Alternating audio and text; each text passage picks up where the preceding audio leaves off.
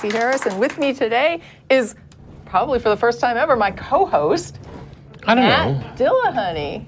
I feel like we've done this at least once before. I mean, we've done Maybe. a gazillion know. shows. I don't know. It is rare for me to be on this side of the table, but It uh, is. It's interesting. it's cool. Yeah. And I'm to talk all over you today. Good. So We'll get complaints. Uh, the Atheist Experience is a production of the Atheist Community of Austin, a Texas nonprofit educational organization dedicated to promoting separation of church and state and positive atheist culture. And I just want to mention that we have been doing dinners here at the Free Thought Library after the show. Um, I think a while back we used to go to restaurants and we tried a few different restaurants, but we're now we're trying to utilize the building and put it to some good use by having hosting dinners here at the building. And you can come on out and join us. It's open to the public. And I was told that tonight we're having the party tray from uh, what was it? Uh, Thundercloud? Thundercloud Subs Yep. here in Austin. They're like a little Austin favorite. So come on down if you feel like it. We're on Koenig, and I'm sure they'll be. They've got the address right there. So there you go, 1507 Koenig Lane. So anything to talk about today? Nope. Nope, no news.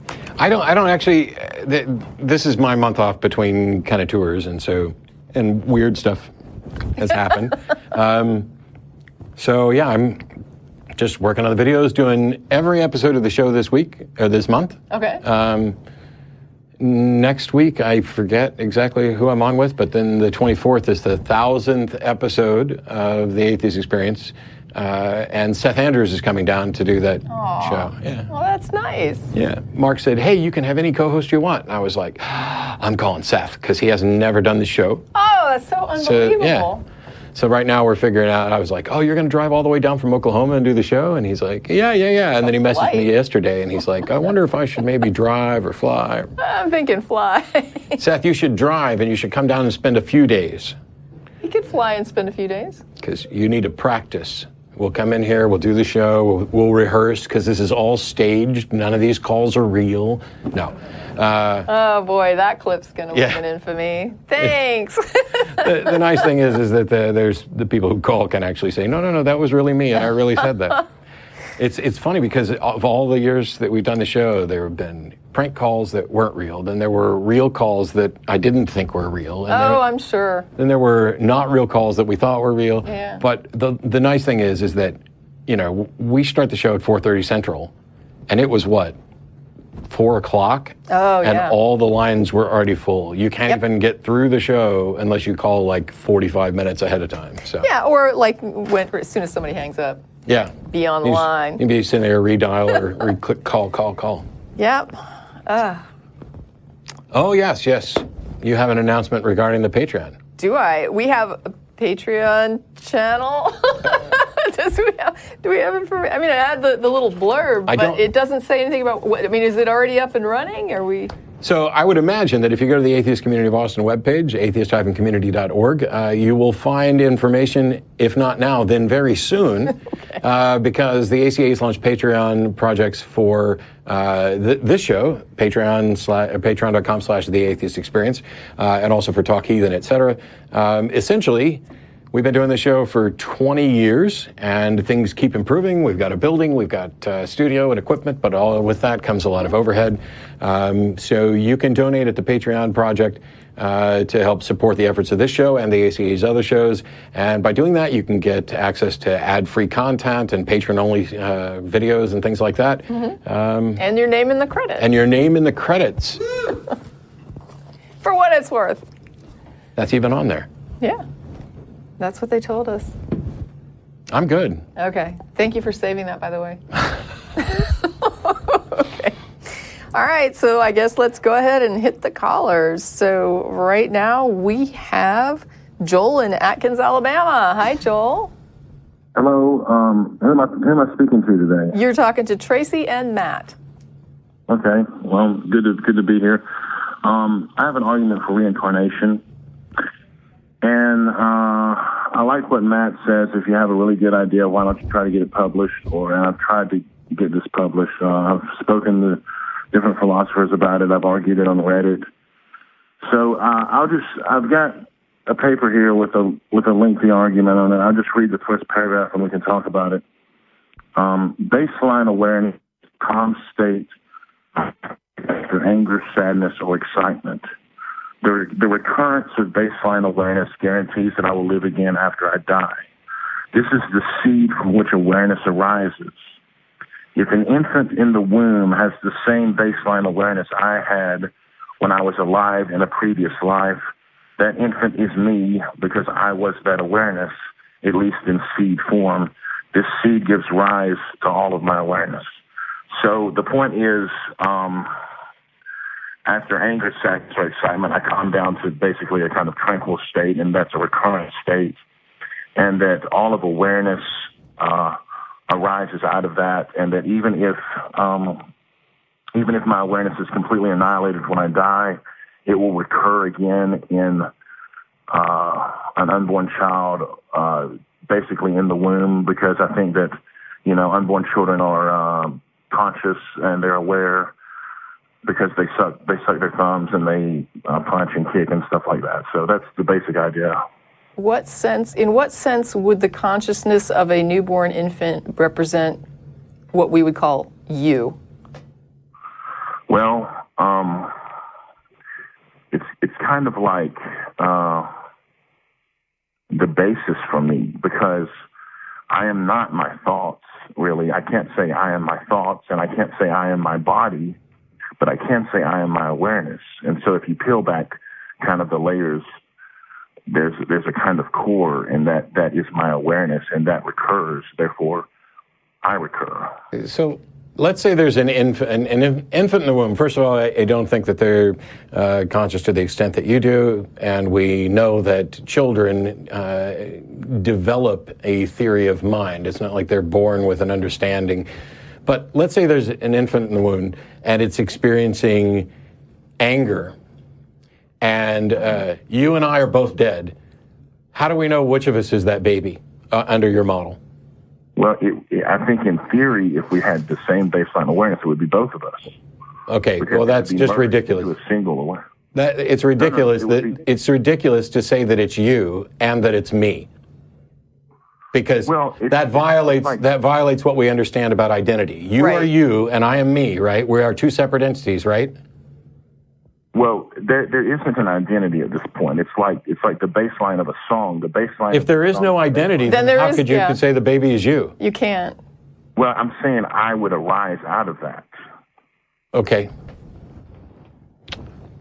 I, I first of all, I, there's nothing about this that fits with any model of individual identity. And if you're just going to say that because a baby can seemingly have experiences that are similar to you, and that means that you are reborn, I'm going to say, no, that's not what that means. Well, I mean, it has as much validity as me saying that I am Matt, right? Because me and Well, Matt can both no. be angry and we're both aware. No, because you're not you're not your thoughts and you're not your body.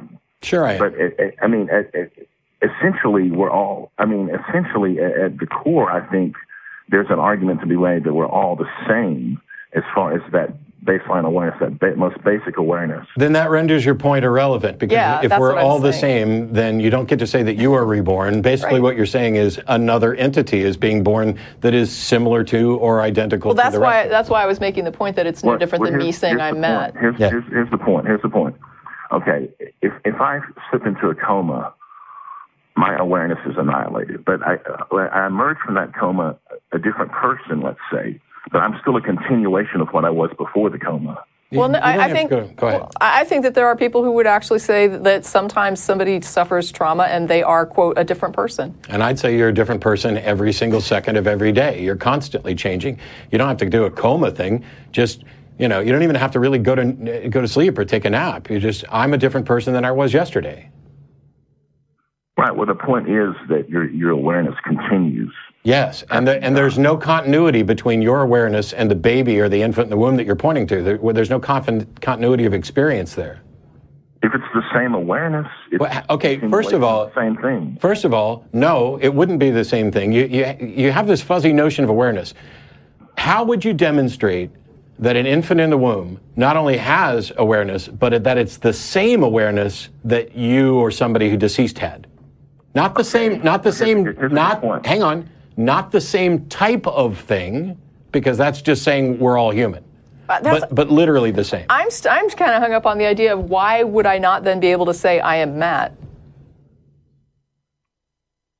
Well, in a sense, you would be. Well, because you're you're you're in a spatial temporal location. You're in a different place. But if we're not our bodies, then I'm not, right? I'm just awareness. well, I think in a sense, you really are your awareness. I think that's what a person really is. And in a sense, Right, but what you're saying is that if we have a similar experience of awareness, then we are we are the the, the same.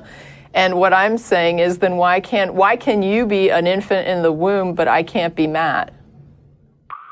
because Matt is in a different location. He's in a different. But he's body. not his He's in a body, right? Didn't you say he's not his body? So there is no, no, location. Well, no, but he's he, he, his body is part of him. So we are, to some extent, our body. Okay. Isn't that what you are saying? Which is different than what you said earlier? No. I Yeah, think what I'm earlier you said you're not he your said body. everything. He said And now you're every saying that possible- he's he's located in a different space, and therefore it can't I can't be Matt, and yet that requires us to acknowledge that he is in fact in some respect his body. Well, he's his body. It's like Isn't the infant also in a different space? yes. Yeah. So we're right back to Tracie's point. Well, okay. You, you have you have a bunch of terms that you haven't defined, and you have a model that you offer no explanation for how you could remotely demonstrate it. Let's say for a second we had a really good understanding of awareness of all these things that you think make you you. Even if we had a good understanding of it, how would you demonstrate that an, in, a, a baby in a womb is in fact you reincarnated? because it is a continuation of It's my not a continuation. You don't just get to assert it's a continuation. What, please draw the connection from you dying that continues to that child. Yeah, which of the children that's born after Okay, you well, die is it's like- you? it's like the point I made. It's like the point I made about the coma. I'm a, I, if I emerge from the coma as a different person, I'm still a continuation of what I was before the coma. But but yes, because because you're talking about you're the same physical form, you're the same brain, you just happen to be slightly different than you were before. But that's about identifying this particular body. This is me. This is But Matt. I'm not, I'm not this is Matt. brain. Let me My brain finish. is constant. This is Matt. I just changed in the course of this conversation. I'm now different from I was at the beginning of the conversation, if for no other reason that I now have the memory of this conversation and the fact that I've breathed in different atoms. Okay, so I'm I'm different. This Okay. you you wait, no stop. You don't get to claim a continuity. That infant in the womb started with a sperm and an egg, two physical things coming together in the womb. Correct? Correct. What is anything else added to that? I, I don't know. I don't think so. Okay, I don't think so either. That means there's no continuity from your death to that sperm and egg. Well, let me make this point. Okay, Heraclitus said you cannot step into the same river twice. But the same process that carried my horse downstream 10 minutes me downstream. So it, there's more. It, the river is, a, is itself a process that can be the same from one moment to the next. Okay, Oh, okay? I, I think I think you've dived into a, a massive confusion and metaphor, and you're trying to claim that things are the same, and you're denying identity, and you're making claims about who we are and what we are, and trying to find some way. This isn't an argument for reincarnation. This is a bunch of assertions from ill-defined words. Yeah, there really is no argument here, and there's no demonstration of, of what I'm causality. saying, the, the, the argument is that awareness, my awareness and my consciousness arises out of the baseline awareness. Uh, And what I don't know what, a is baseline, awareness, is. I mean, you're saying that, that that's when you're not angry, right? When you're just kind of sitting in your calm. Yeah. consciousness okay first of all i, I d- still don't understand what baseline awareness is um, but what you're describing as consciousness uh, arising from baseline awareness uh, is I, I don't understand how that's even remotely a model of consciousness if you said that consciousness Okay, is something okay, okay. if you said that me- consciousness is something that arises from a brain a mind at work that's something i could understand because i know what a brain is and i know what a brain does i have no idea what baseline awareness is because it sounds like something you just made up Okay, here, here, here, let me define consciousness. Okay, consciousness occurs to awareness. Thought That's not a definition. That's not a definition. You can't say. Let me me. finish, You let can't say. Let let me. me Hang finish. on. You can't say. Let me define consciousness and start with consciousness, Consciousness. begins with. you know, that's not a definition. That's a description of how it arose. That's like Well, saying, I'm gonna let me define- define rose. A rose begins as a seed pod. Okay, it occurs to me that it's Sunday. That what? That thought, it, it occurs to me that it's Sunday. Okay, consciousness is not awareness. Consciousness is what occurs to awareness. Okay? I, I would say okay, except that you haven't actually. Def- that's not a de- definition of anything. And first of all, I don't know that consciousness is anything other than awareness. Yeah, I, I can't really figure out how they'd be different. How those two words would be Well, a different. thought, a thought occurs to me, Eh. and and that is in itself, it's like a, a ball striking a tree. It- The- it- the that's you becoming aware of something. But hang on, because it doesn't matter if consciousness comes from awareness.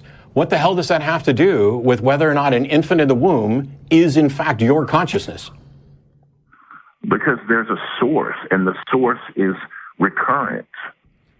How do you know that?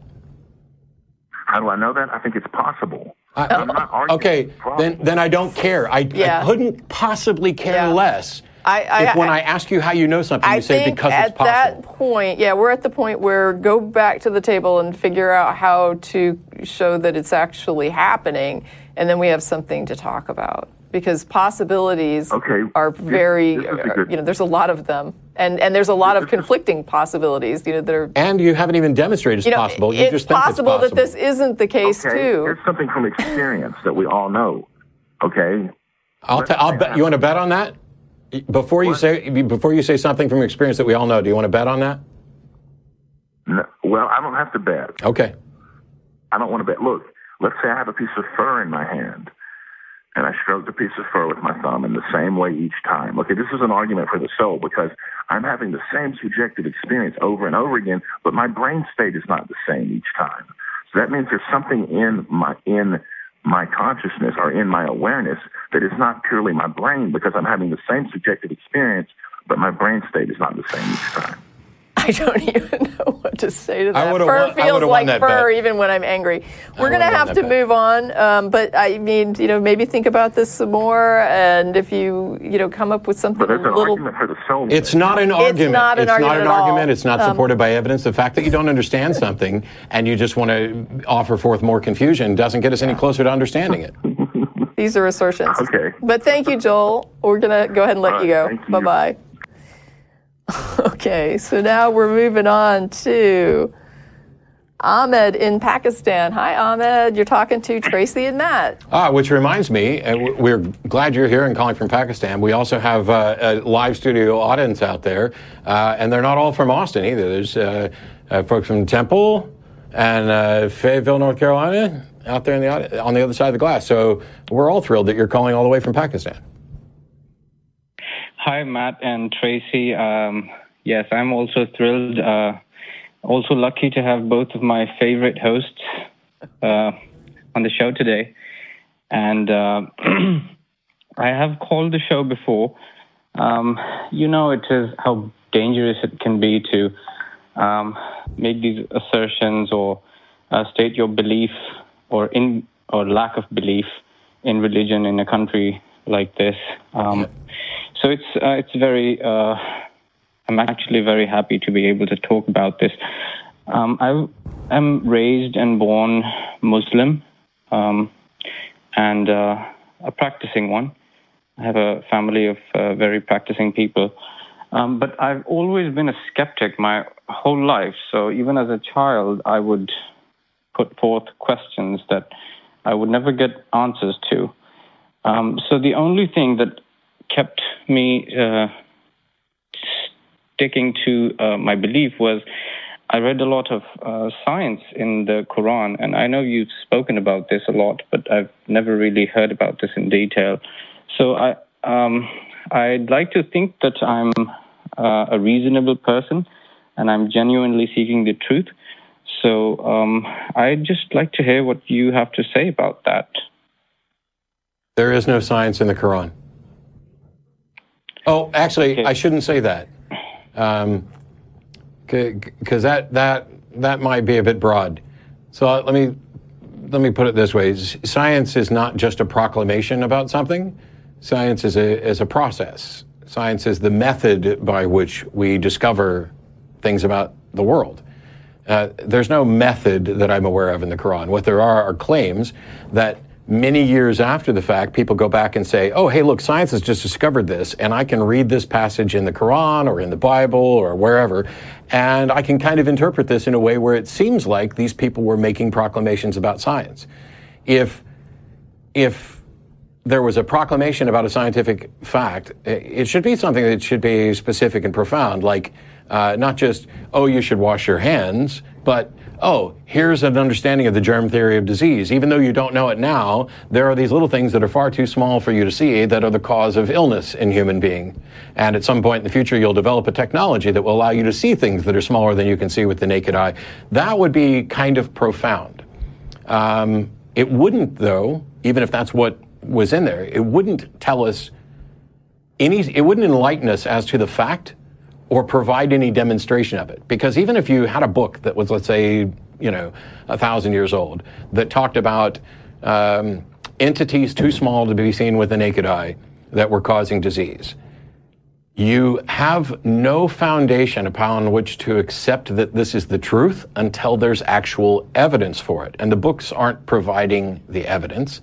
And mostly they don't say anything remotely that clear. Instead, it's, you know, I've, I've heard that you know, the fetus looks a little bit like chewing gum, and look at this, the, the Quran is saying something amazing about fetuses that we wouldn't discover for, for many, many centuries after. And that's not even true. If you think people in agrarian societies uh, watching uh, our, our Raising animals, animals, yeah. uh, where there's, you know, hey, this, I cracked open this egg and it's got something in it, or my cow gave birth, or my cow had a miscarriage, or, you know, we cut open this cow to eat it, and whoops, it turned out this cow was pregnant. It's got a little thing in it. People knew what was going on inside of bodies. They didn't know everything about it. Uh, and plus, uh, you know, describing the fetus as, as uh, being roughly like chewing gum is just kind of describing what it looks like. It doesn't tell us anything about what the fetus is or the process or any of that. So I have yet to hear anything um, from any of the holy books that I could view as, wow, how did they know that? But if I did, if I had heard that, then the position I have to take is, did they know that? Is this a coincidence? How did they know that? And how did it enlighten us at all? Because we didn't know it to be true until we had done the work. So it's completely useless for somebody to include something in a holy book that you still have to go out and prove. Yes, and I called in to the show one time earlier, and I spoke to Jen, and um, I spoke a little bit about the embryology, and this was pretty much the same answer that she gave me, and I accept that. But if I can give you um, some more examples uh, about uh, what are have now been found to be scientific truths, would it not be plausible to say that this could not have been known at the time? Um, it doesn't. it's It do- known now. You haven't demonstrated that it was known at the time. The the fact that this is what I was just saying. No, it wasn't known at the time. It, okay, give me an example. That'll be easier. Give me an example of the one that you find im- implausible for them to have known at the Ken, time. I want to insert something before we go and do this, though. Hold on just a moment. I had somebody contact me one time about a video where they said that um, it it was based on the Quran, and the person was making an argument that how the earth had formed was described in the Quran. And it came with graphic video, you know, like illustrations and stuff. And it was basically showing that the core of the earth was iron and that this had occurred because some sort of iron body had impacted with the earth hard enough to to go into the center of the earth somehow didn't destroy the whole thing and they were saying this is this is how it's told in the Quran and this is how the earth is made. Isn't that amazing? And so the first thing I did was go and look up how the you know the, the earth's core and when I looked at the scientific explanation, it had nothing to do with something iron impacting the Earth a long time ago. It was about how iron is very heavy and dense, and how it would it would naturally, you know, go to the center of of gravity. And I'm probably butchering it, but the idea was that of all the elements on the planet, iron would be pulled toward the center more than any other, and so you would end up with an iron core. And I kind of thought to myself at the time, when the person made this video saying that this is evidence that in their mind that a god gave people this information. And now i'm looking at it and the information is scientifically inaccurate i'm like it, does that mean now that they're going to say that the quran is bunk because this thing that they're saying is foretold or is, is described in the quran is, is not what they're saying it is? What i would probably expect to see is that people would say oh, the model that I came up with was wrong, and that's not really what the Quran was saying, and really it was describing, and then they find where it describes uh, this the way that the Earth had matter that was heavier and more dense, and that it ended up in the center. Whatever the scientific theory is going to be, it's just about finding things that kind of sound good enough to fit those models, and then using them. And the interesting thing is that scientific theories sometimes change, which I find that fascinating because then what happens to those models in those holy books that are, you know, describing exactly what science is telling us when science then says, hey, our model was wrong? And, and uh, okay, I, I, I would still like just give the, the one example that you think is like the best example and Okay, and like I said, I'm a skeptic. I've seen most of those videos and I don't agree with them because they come with an agenda and they have the conclusion first and they're trying to arrive at it.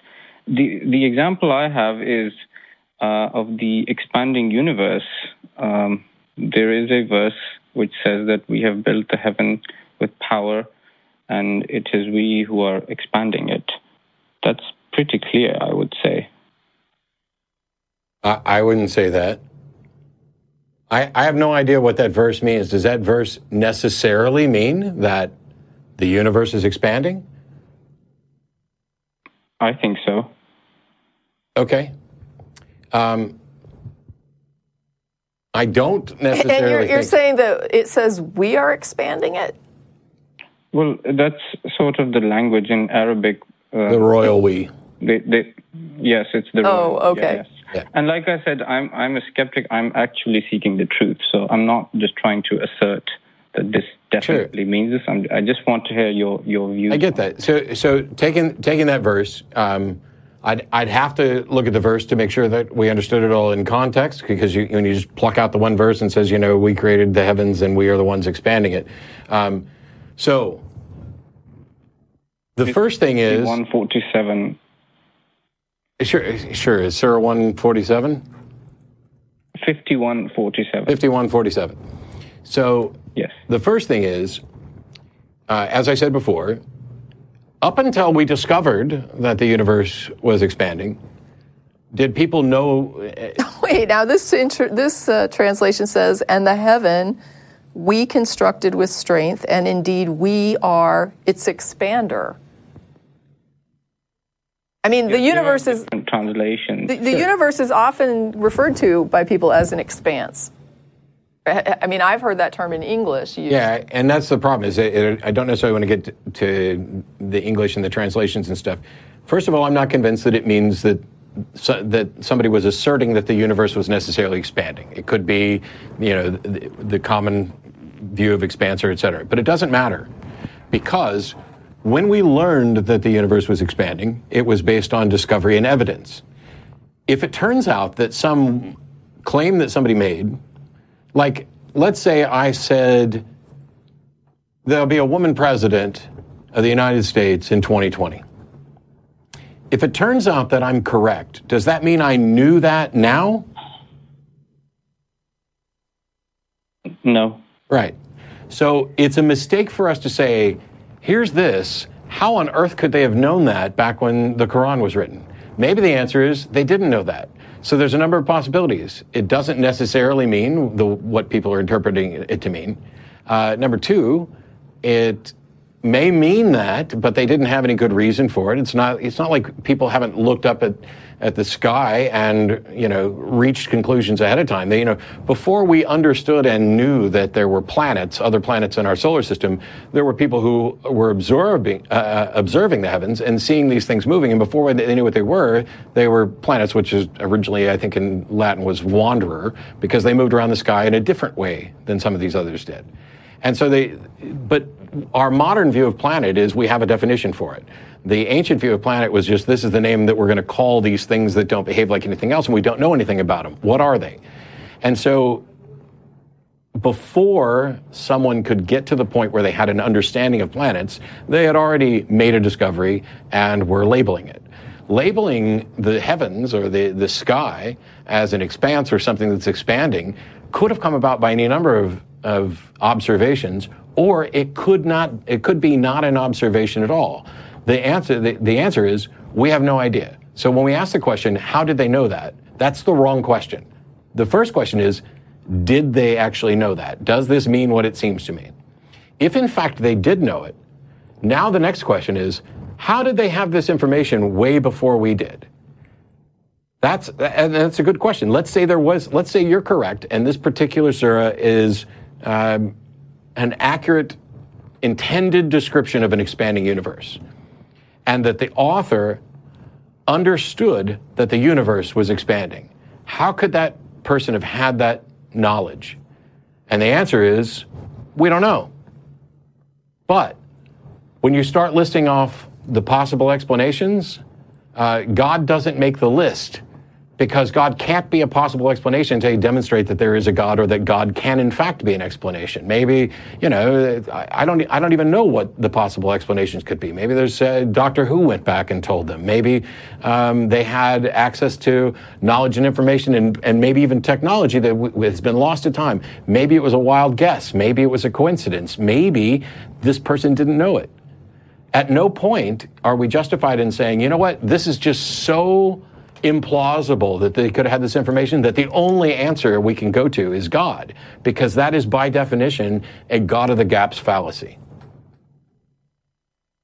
I understand that, but I wouldn't think that anybody looking up at the sky in the fifth century would have just guessed that it's expa- it could be expa- expanding, and the assumption is um, that it has to come from somebody or something that knows way ahead of time. I, I've heard you made this analogy before um, about, especially about the Bible, like why should you believe in the book just because it says it? Um, in the Quran, there, in in many places, it says that we have given you signs and for you to follow the evidence and um, so on and so forth, and and that's sort of the argument. Um, now, it is also possible that that this is what it meant, and you're right. It we we can't say why or how did they know this. Well, is it, you, you, you say, it is a plausibility, isn't it? how can it be plausible that the best explanation is something for which we have no evidence? I mean, we know people can guess things correctly. We know people can make inferences. Science begins with an observation and then some inferences about possible explanations based on other Yeah. knowledge, and then you build from there. So if we know that those things, how could it ever be the case that something that hasn't been demonstrated, for which we, we don't have evidence, could be the best possible explanation when we already know that people uh, make observations and have inferences and have suspicions about how things might work? Even even if that passage was about expanding, you know, you, you sit up and you look at the sky and you watch the the clouds kind of stretch out over time. Isn't that enough to start wondering about the expansion? If you go back, if you go out eh, where you're nowhere near the city lights and you see the Milky Way, you know, the, our, our galaxy spread out across the sky as this. Um, you, you're not going to observe individual stars expanding, but you are going to observe movement.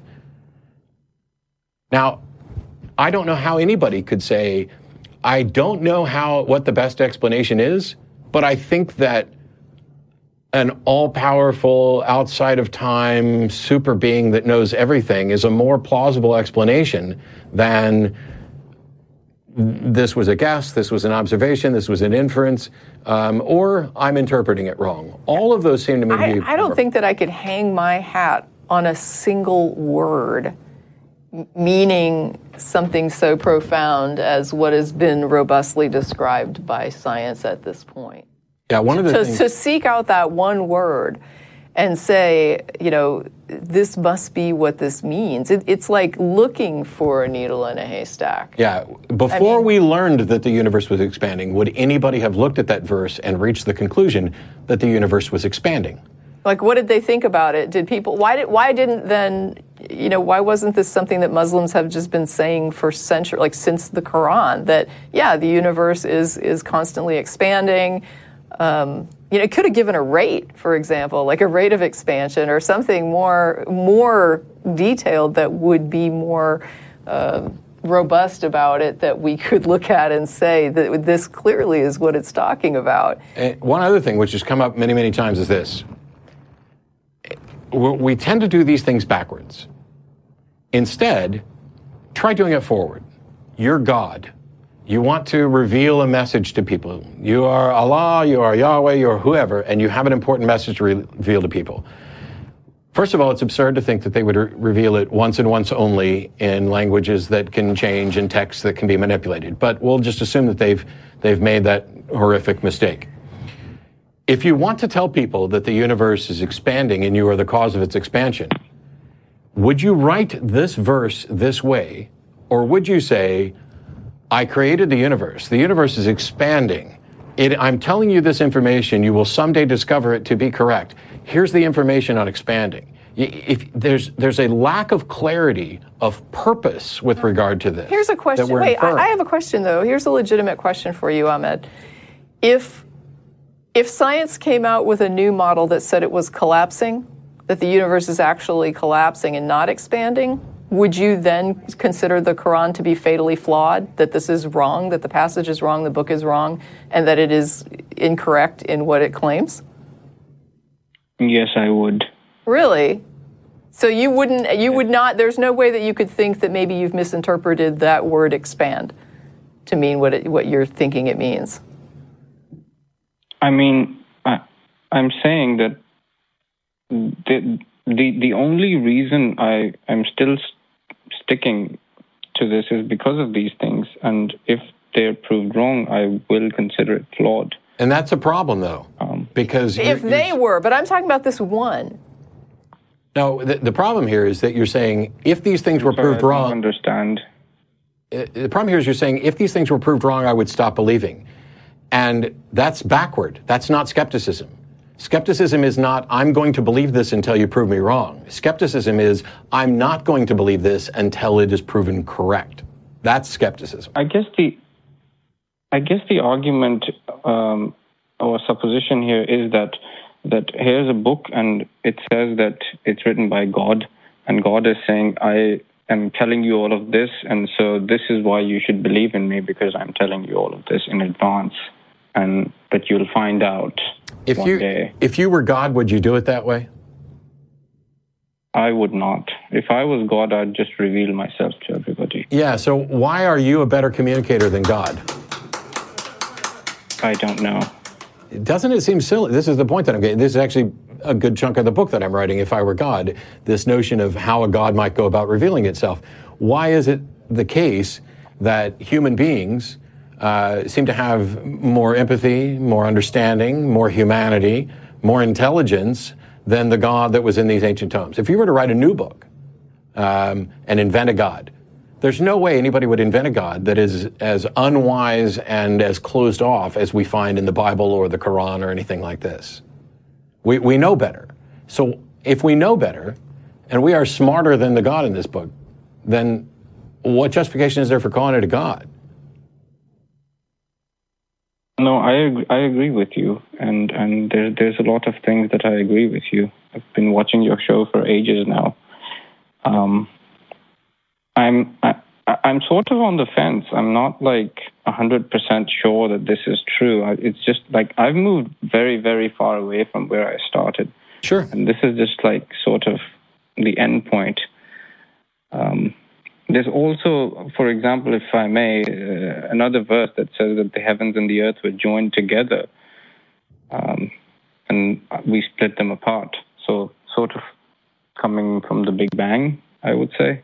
See, It seems so vague to mean, me. yeah. I, I, I honestly, when I, I understand that what you're saying is that when you read this, it seems so profound to you.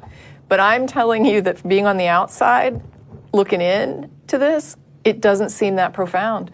You probably have already looked at other like Christian claims that are similar to this about the Bible. And I'm sure that when you look at them, you think, oh, this sounds so flimsy. I mean, you sound like a person who would have done that research. Have you already looked at claims like this Yes. that Christians make? Yes, I've also looked at things like this uh, that that Muslims have made, and and uh, like I said, I've seen all those videos that you were talking about, and I s- started to look at them from the outside, and I can see that some of them are just saying that after the fact, and it, it Well- can be interpreted in that way. So the passage that you were just But talking about, these- the passage that you were just talking about, the heavens and earth were once joined and we split Yes. split them apart, and you want to say that kind of sounds like the Big Bang. It sounds nothing at all Right. like the Big Bang because the universe is 13.7 billion years old, and the Earth is about 4.5 billion years old, roughly. That's the model that we have right now. So the two were never uh, concurrent. And meanwhile, what we describe as the heavens and we describe as the Earth, they're not separate. We're, we're part of that, just like the other planets that are out there in the heavens. Uh, w- yes, we have an atmosphere, but it's not like there's some hard line with a, a space of nothing in between us and the rest of the universe. We are a part of the universe. So the notion that they were once together um, is true in the sense that they're still together. The notion they were split apart, the heavens and the earth, uh, is false. And any similarity you might find to the Big Bang is absurd because there's nine billion years in between the Big Bang and the formation of the earth. Yeah. It reminds me a little bit in the Bible when it talks about dividing the the waters and the and the land. Yeah. When you look at the planet, you see that there's water and there's land, but when you look at it from a broader perspective, there's land that keeps going under the water. It's not like there's not land there, right? I mean, it's, but it's from a perspective of just sort of when I look out at the planet as a human being, I see there's areas with water and areas that are, don't have water. Um, and so it would be easier for me, like easy for me to mentally divide these things. But in reality, kind of what Matt is describing is the land doesn't stop. right? It's not like there's this divide between land and water. There's parts where the parts of the land that are covered in water, and there's still land. Um, so it, it's these things are extremely flexible in how people can interpret them. And I think what Matt is saying is that as science starts to come out with things and you start thinking, like, oh, this is reminiscent to me as someone familiar with this book of this passage, that's probably true. There probably are passages that it reminds you of. I'm reminded of all kinds of things every day that are just have meaning and connection in my head that don't really connect in reality.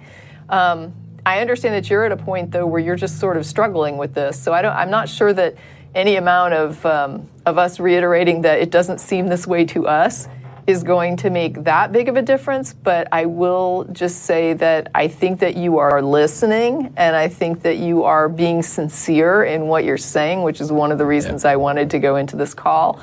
And I do have other callers. But I want to thank you so much for calling in because I really enjoyed the call, and you are welcome to call back in the future. Okay, well, right. um, thank you very much. Yeah. I had Thank a you. small other point, if if I could. Sure. Um, okay, so just to be clear, so um, by the way, when I speak to Muslims about these verses, I say exactly the things that you're saying, with like that this doesn't seem obvious to me, and this is not this. It could have been any other way, and now you're just saying this because now we know this. Right. Um, but so is what you're saying that even if uh, what is said it comports to established science, there is no reason to believe that this is something divine. Yes. That, yeah, that's the point Matt was making. I would just make the point that it's so vague in its, you know, wh- uh, we're, you're talking about a single word I mean, that's how. But my question is: Is it plausible that that could be the case? So, plausibility is something that tends to be demonstrated. When we're looking through candidate explanations for something, we can only look to things that we know to exist and that we know to be true. If, if, a, if a fire starts and we want to figure out what caused this fire, we can only go through things that we know and understand that could potentially start a fire. If there are fire starting pixies or fairies out there, we don't get to appeal to them as a plausible, possible, or probable explanation. The probability needs to be demonstrated, the plausibility needs to be demonstrated, and the possibility needs to be demonstrated. It doesn't mean that it's wrong. Right. Maybe there are fire starting pixies. Maybe somebody did it with, you know, the the psychic powers. Uh, maybe there is a God, and he's just not bright enough uh, to be clear in communication. This is not about saying you're wrong, there is no God. It's about saying the reasons that you've given for concluding that a God is plausible or reasonable to, as an explanation uh, are insufficient. They're not supported by evidence. They're not reasonable. Yeah. They're not. You're, you're doing skepticism backward to say, and if you I want to be if you want to put those pixies forward, you can do that, but you have to then build a model that's testable. Yeah. Right. So you you would have to say, I think it's these fire starting. I think it's some supernatural fire starting entity because I'm really not seeing how it could be any other way. Then it's then it's incumbent on you to figure out a way that we can then add this supernatural cause to the things that exist that can be causes, right? Because now we have, it's like, okay, well, we can go that route, but first we have to show how we're going to demonstrate that this is actually something that exists and can cause fires. So we have to get it added to that category first of things that would be possible explanations that we know you know to exist and cause fires and then we can start looking into whether or not it meets the criteria for how these fires would get started through that method so it's like it adds Well, a step I- Okay, I understand. Well, Okay. I don't want to hold up hold up the show. So, um, well no you're great i job, mean guys. No, it was a great call. yeah Thank it you. was a great call and i really appreciate you calling in Yeah. Me too. thank you so and, much and I will be coming to the to the United States in the next few months. I will definitely be flying into Austin just to come. Awesome. Oh, Yeah, come that would be out. great. And, we would and love I- that. ma- There's a physicist sitting out here uh, that you might want to have a conversation with because I would I would exercise some caution in saying anything sounds like the Big Bang when Big Bang cosmology. Uh, it's not like science makes proclamations about truth. Uh, th- these things are subject to revision. So if we revise our understanding of the origins of the universe based on better evidence and better models, the Big Bang cosmology might change, and then it might not even seem like it applies to that verse to you. So if you start if you start hanging your hat on things of oh this seems plausible, you, you're kind of you're not engaged in the in the sort of rigid skepticism that says I want sufficient evidence to justify belief. You're going with gosh, I really feel like I need to make some decision. I'm really I don't want to say I don't know because that seems like you know I'm I haven't really looked at it or I you know whatever else. And and so I'll just go with this for now. Uh, the problem with going with this for now is that if you're wrong, the thing that you believe affects other things that you might believe, and the process by which you came to that belief can definitely affect other things. You know, oh, what's the harm in thinking I have lucky socks? Well, it might make you think you have other lucky things, or you might end up in a Jesus take the wheel type situation and end up in a car. Grab your lucky Yeah. socks Yeah. instead of the wheel. Yeah. But I appreciate the call a lot. Thank you. Thank you, Ahmed. Uh, uh, thank you. Bye-bye. Thank you. Have a nice day. You too. Okay, so we're going to go ahead and move right on to Brian in Indianapolis. Hi, Brian. You're on with Matt and Tracie. Brian? Hey, Brian. Are you there? Hello. Hey. Yes, I am. Great. Sorry, I muted. I had my call muted. so- Okay, well, we hear you Sorry now. about that. See, What's you're, do- your you're doing better than I am because I'm supposed to mute like when I cough and I keep forgetting. I never remember. Yeah, yeah. I coughed a few times too, and I was paranoid. I thought maybe my mute button was off. The problem with our mic it was. system is us. Yeah. the, the technology is wonderful. Well, hey.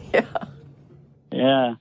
Hey, I appreciate uh, the the show, and I also appreciate you accepting my phone call. Um, so I had, uh, well, I'll just say it this way: after 9/11, I experienced what a lot of people, I think, experienced, which is the questioning of their faith. Um, and I was raised Catholic, Um, went to a Catholic grade school and then a public high school, and I'd say, you know, we went to church every week and, and did that thing. but after 9/11, you know, it just sent my world into a, you know, a tizzy a little bit, and so I, I started to explore, you know, or questioning everything, and I actually got really far, and I would say I'm still at this point, which was I regard myself as almost an atheist. and I also would back that up with the fact that I, I'm barely a believer. And the reason I'm, I'm, I'm almost at a holding point. Um, and it's because as I started to unpack all the religious, you know, stuff that I learned, it was easy to, it was so easy to shoot the, most of the stuff down. You know, evolution, I totally buy into that. I totally buy into Big Bang. I totally buy into almost all scientific, you know, theories, at least the ones that are, you know, consensus driven. So, so what's the last But- holdout? Yeah, well, that's what I want to talk about.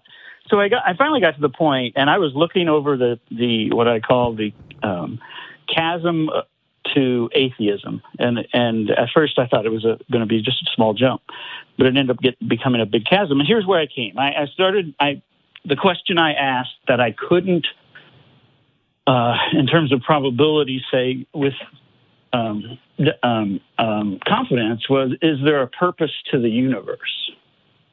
And so that I whittled all this down to a point where I said, okay, in order to and and this may be I may already be an atheist, by the way. I just Well, I was going to say, did you come up with a purpose for the universe? I that was going to makes ask sense? also, what do you think atheism is? Because it's just, I'm not convinced there's a God. Well, and so, and I, that's the first, and maybe it's because I've, I've been uh, brainwashed into thinking what atheism was or wasn't. But I heard that for the first time on your show, the definition that says that atheism is, um, or people that not, are not convinced there's a God. Right. And what I always what I always had the definition of atheism to be is people are convinced there is no God, Right. which is a very different thing. It is Yeah, it's- different. It's, a subset, and it may be the case. Uh, it gets labeled a lot of different things, but we don't have to go through all the labels. If you believe in a God, you're a No. theist, Oh, no. and if you don't believe in a God, you're an atheist or a non-theist. I don't even Yeah. care about the label so much as Sure. what it is that. So it's this issue of of purpose. Now, a Yeah. good a good friend of mine named Chris Johnson uh, did a, a big coffee table book. Uh, I think it's still at theatheistbook.com, and it was A better life. a Better Life It's like a hundred atheists giving their thoughts on joy and meaning and Mm-hmm. purpose in a world without God. And there you get to hear from real people discussing their view on this issue of meaning and purpose. Um, as far as I can tell, there's no intrinsic purpose in the universe. There's no reason to think that the universe was uh, created or has an intent or has any goal or purpose for your life. And that really terrifies some people. No, it doesn't, and it doesn't terrify me. And further, I don't think it's obvious that there's no purpose. And the reason why, and, and I'll say this kind of definitively, and then we can discuss it more in more detail. Well- well, you just- there is an You, you just said What's that? You just said that you don't think it's obvious there's no purpose. And my point wasn't Right. there's no purpose. My point was I don't see any reason to think there is a purpose. So we're, we're the same Right, thing with regard to a God as we are with a purpose. Purpose No, would need to be demonstrated. I would say, no, I would say there's a there is no greater than a fifty percent chance that the universe has a purpose than if it doesn't. Okay, so I don't know how you're doing math or why you're doing math. The point is, Right. if there is a purpose to the universe, that's something that sh- would have to be demonstrated, Right. and the time to believe there's a purpose is after it's been demonstrated. Exactly, and that's exactly my point. So, and again, I'm not. I, I'm struggling with this. He, I, I think these, But these I'm are coming at- concepts. I, I'm not going to beat you up over the Right, language. I'm just right. trying to make sure we're clear. Yeah. I understand. Well, so let me give you. Yeah, no, I, I and I'm I'm completely uh, in alignment with you, and I got to this point. I got Welcome to atheism. The point what you just said. Well, but here here's the thing, though. Here's where I, I'm still stumbling. Is that, and and this is a, a really simple and probably silly analogy, but you know, with regard to purpose, I was, I, you know, I was deep in thought, and I was watching a bird. uh, as silly as that sounds, pick up sticks. And I thought, I know what that purpose. I know why that bird is. It's not because he loves sticks. He's not. He's not collecting sticks and putting them in a scrapbook. The bird is actually building a nest now. So to me, and you said it exactly, a purpose cannot be known until it is revealed. And so there is no, there is just as much evidence to me that the universe is working towards a purpose than there is it's meaningless and not going anywhere. Because there's I don't time. understand. I don't understand that. I, I Well, did, did you hear the? Do you understand what I'm saying about the bird instance? Where if you look at a bird, a bird a bird middle- can a bird can have purposeful action, and that tells me nothing about whether there's some intrinsic purpose to the universe. Nothing. Exactly. Well, no, no, no. My analogy is this. I'm, I'm not saying that the bird proves there's a purpose to the universe. What I'm saying is the universe could be in the same as we are today, as we exist today. We don't see a purpose, right? It's not obvious to us, but maybe there is an end game for which we have no clue about Yeah, that yeah, but will materialize in so- the future. So sure. So the time to believe there's a purpose is after it's actually materialized. But the thing is, I, I don't. I could never say there's just as much evidence for something as against it when I don't see any evidence for it. I see no Well, I- no no evidence for this notion that the universe has some intrinsic purpose. Because What pur- about evolution? evolution doesn't have a purpose. Evolution. How Evolution do you know that? Evolution doesn't How do you isn't know it, because evolution is a change in allele frequencies over time. Evolution is random mutations that are im impacted by natural selection, the forces around this. It's Right. evolution isn't Right. moving towards a goal. This is all definitional within evolution. Evolution is not moving towards a goal, which means there's no purpose. I don't see that. That's where I'm sitting there thinking, how can you? Because there is no, we aren't to the end game necessarily of You- you- evolution. The- you- okay. You- well, What You're end game? assuming there is an end game. That you don't get to assume there is an end game because that, by definition, is assuming that there's a goal or purpose. Well, my point is, is that if we argued about probabilities, or, or let's just say, oh, well, probability is the best word, whether or not there is a purpose or isn't, Okay. I think I could argue based on, and I think I view, and this is this is probably just a worldview perspective, is that when I look at evolution, I think it's going somewhere. Okay, that's Now, first of all. uh, first of all, now- first of all, it's that's false. Second of all, that's an opinion, not an argument for something. Well, right. I'm not a scientist, right? Clearly, I, well, no, and I don't mean that I- derogatorily. I, I mean, No, know. we're Yeah. talking about. Well, I think this is- I'm not a scientist either. the problem. Yeah, and this is, I think, this is the problem with what I'm having with um, a lot of. Um, What, what do you What do you think the purpose of evolution is? I think. It, well, I don't know. Well, All okay. is this is the, this is the thing. This is the thing. You're saying you are convinced that evolution is moving towards a goal. Why? No, I'm not convinced. No, I'm not. Convinced. I swear you just. I'm.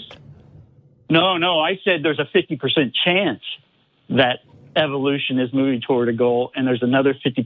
So it's a flip of the coin. Now, Now, now earlier you said that there was e- either evidence with regard to the universe having a purpose. I thought just a couple minutes ago you said No, that evo- you you were convinced that evolution had a purpose, which is why I said that was an No. opinion. I'm pretty sure that No, you did, but we'll my- ju- I'm pretty sure that you did. We can always rewind and Well, check. I didn't mean it. But but let's just Yeah, toss I- it out. I didn't mean it. F- So I- I would just- so you think there's a let me clarify. There's a you think there's a 50% chance that evolution has a purpose. I don't know why you're putting a number on it. That's I don't But what I'm asking over and over again is what do you think the purpose is and why do you think there's a purpose? I don't know. I don't know what the purpose is. All I know Okay. is there could be a purpose. Then I'm, I, I apologize, But but I'm not how- interested in opinions where people are going to spout numbers and say this is what I'm convinced of, and when I ask them why they're convinced, they say I don't know. There's no discussion there. Well, yeah, and I understand exactly what you're saying. The the the problem I'm getting hung up in is to make a decision on whether or not there's a purpose in the universe depends on me uh, being confident that there is no purpose. See, I and think that's that's, what I'm saying. That, that you, you're doing the same thing with regard to purpose that you were previously doing with regard to God. You're not going to be an atheist until you're convinced there is no God. The point is, you should not believe that there's a purpose Right. until it has been demonstrated there is. You should not be sitting in a what if we're position. in the middle you should. Be- What if we are? What if we're not? There's no reason to believe that we are, know, is the point. point. So the point is, Well, you should not believe. If I have absolutely no reason to believe that something is the case, why would I say that it has a 50% chance of being the case? the only reason that Because you're we e- don't know everything. okay, I, but that doesn't make it that doesn't make it just as plausible as not being the case when there is zero evidence that it is the case. Well, so It's like saying that there's a Let me ask you question about 50% atheism. Okay. So let me ask let me ask you a question about atheism because I'm willing to proudly tout that I'm an atheist.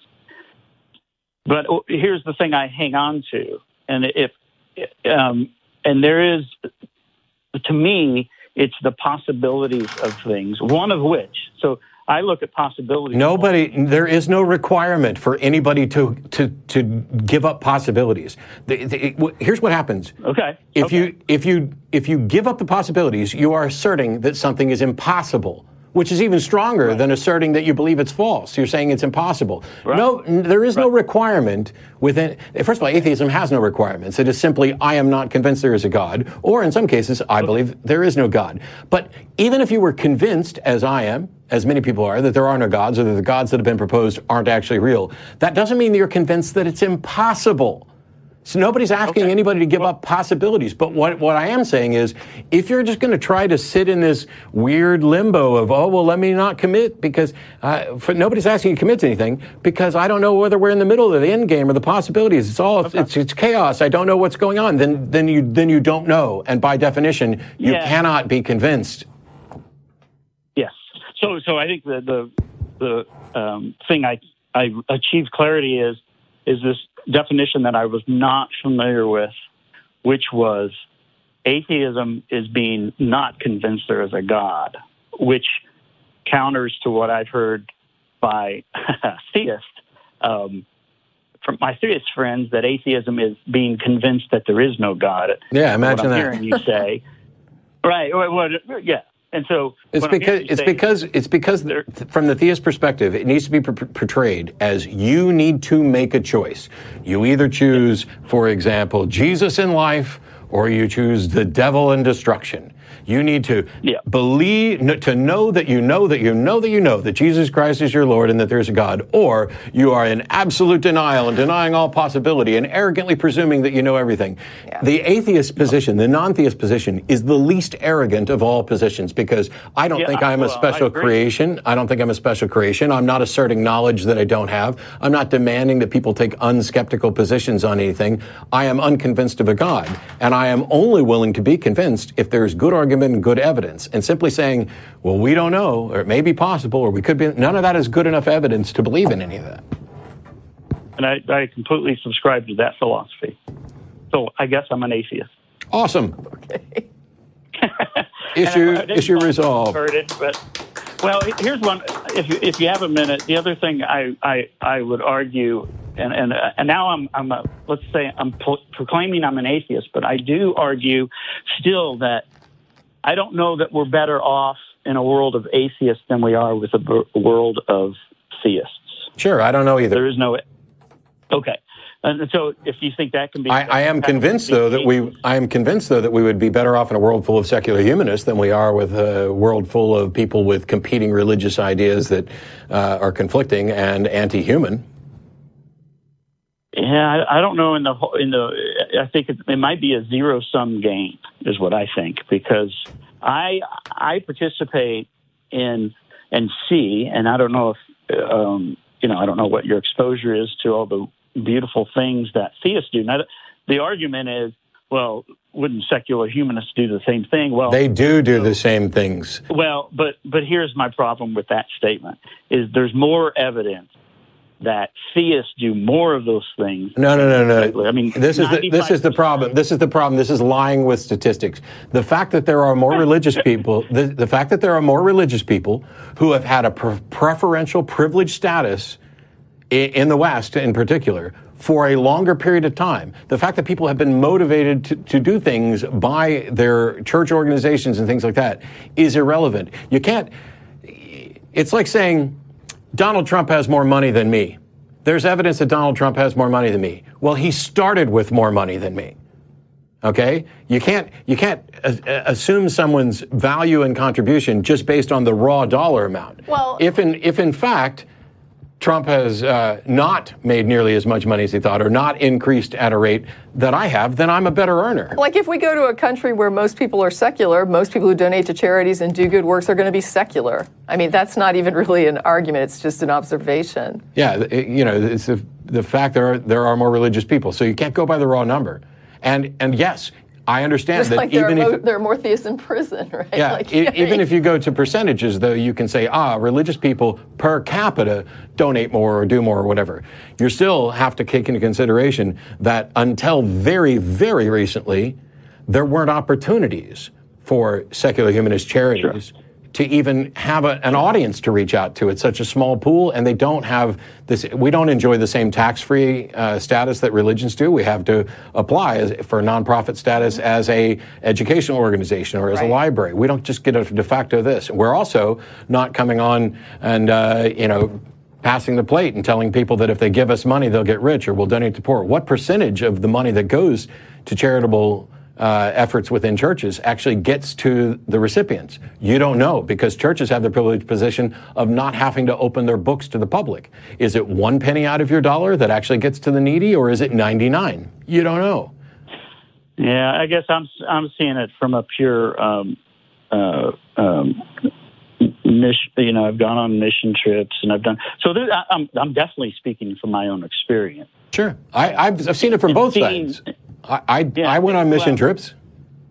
Yeah, Well, it reminds me of Rebecca Vic- Vitsmun. Like that's Yeah. what I think of right away. Yeah. So there was a woman in the atheist community who her house was destroyed by I think it was a tornado, and Wolf Blitzer was on site doing reporting, and he went to interview her and asked her, "Don't you just thank God that you and your family got out alive when you look at this stack of toothpicks behind you that was your house?" And she was just like, "Yeah, no, you know, I, I really just kind of am glad that we're okay." And, and Yeah, he's like, like, "Yeah, but don't, he goes, but don't you just thank God?" And Yeah. she goes, "I'm an what I'm a-" talking about. She goes, "I'm an atheist." even close. Well, wait a minute, you didn't let me finish. She says, "I'm an atheist." okay. Now, what Rebe- Rebecca went on to do is she has started a first responder group, a secular first responder group that goes to emergency areas and offers emergency services, kind of like the Red Cross, except it's all secular. So this was a woman who Well, now- herself yeah. went through this situation, saw that how you know, there's all this assumption and there's all these religious groups doing these these these situations And she's doing like- it wrong. Yeah, she's like, where is the secular community here? And so she stepped up and she inserted the secular community and she created an organization that is now active in this. And there's atheists helping atheists helping the homeless and Right. humanists at work here in Austin all the time doing stuff. I'm sure there is. I'm sure that I'm not. I'm not here. Not here to argue that there are some atheists that are doing things. That's There not the are some Christians who are doing things.